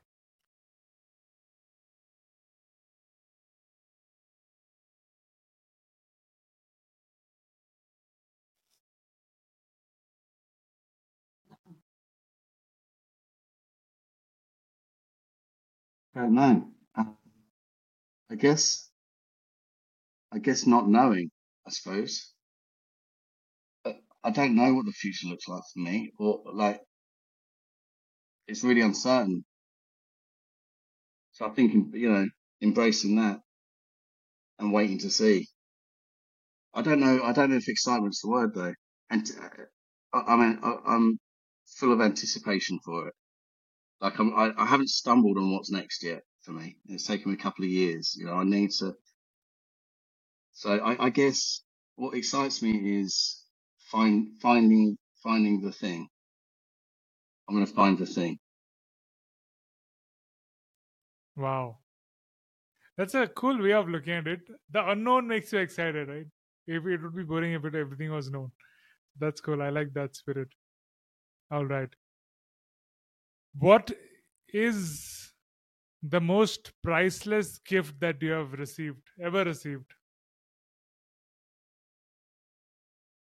Yeah, we, you, can I say my boy, or is that is it not yeah yeah a yeah gift? anything Yeah, it 100 can be material 100%. non-material Hundred percent, my little boy. Yeah, he, it's like it's it's mad. The, the the dynamic between me and him when it's just me and him together is it's just different. It's different to anything else. Like, yeah, I love it. Def- definitely, hands down, m- my boy for sure. awesome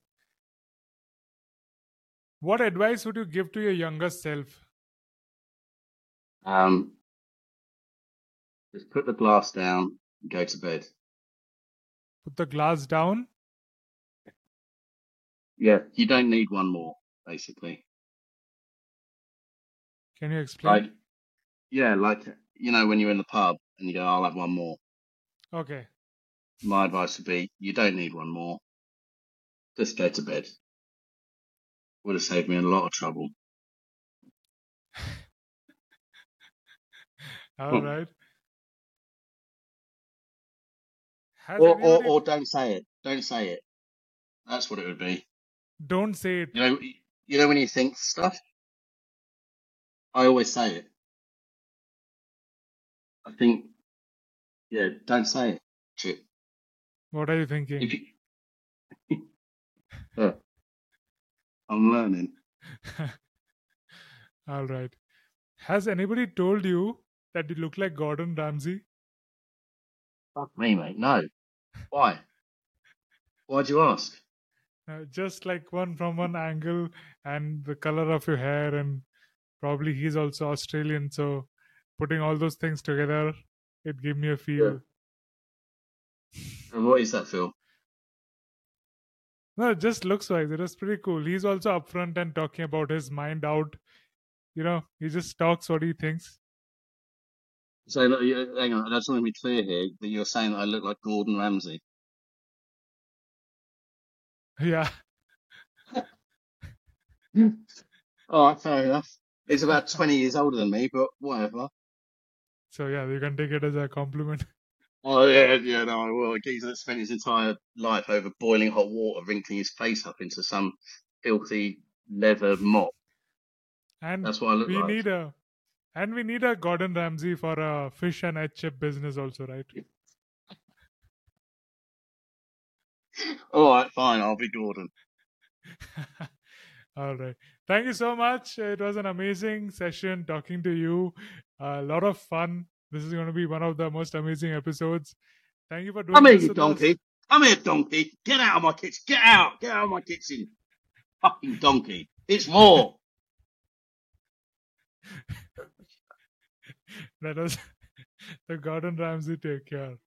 Okay. what Oh. What are the what are some parting words would you like to say our viewers as we have come to end to the conclusion? Um, nothing other than thank you. Uh, I, I, I- enjoy chatting to you in a space. So to get you one on one on one for as long as I have, it's been a real treat for me. I think I think you're a really yeah you're you're a really great guy. Um, and um and it's been a pleasure. I've really I've really enjoyed this. So I feel I feel humble that uh that you would even consider having me on this, and I can't wait for the viewership figures to go north of Cato and so I can add that to my bio in Twitter and remind him every day. That'll be my final words. Let's go. It was a lot of fun uh, talk, to talk to you. You are one of the person I really wanted to talk and uh, talks you on the show for the first time. But you are so kind. Um, sometimes you are tough like a coconut from the outside, but inside you're very kind and supportive and supporting person. So even not just now, not just in today, but observing you throughout the months, it is it is really nice to have you. So thank you so much. Much Welcome, man. Thank you. Thank you, brother. Cheers.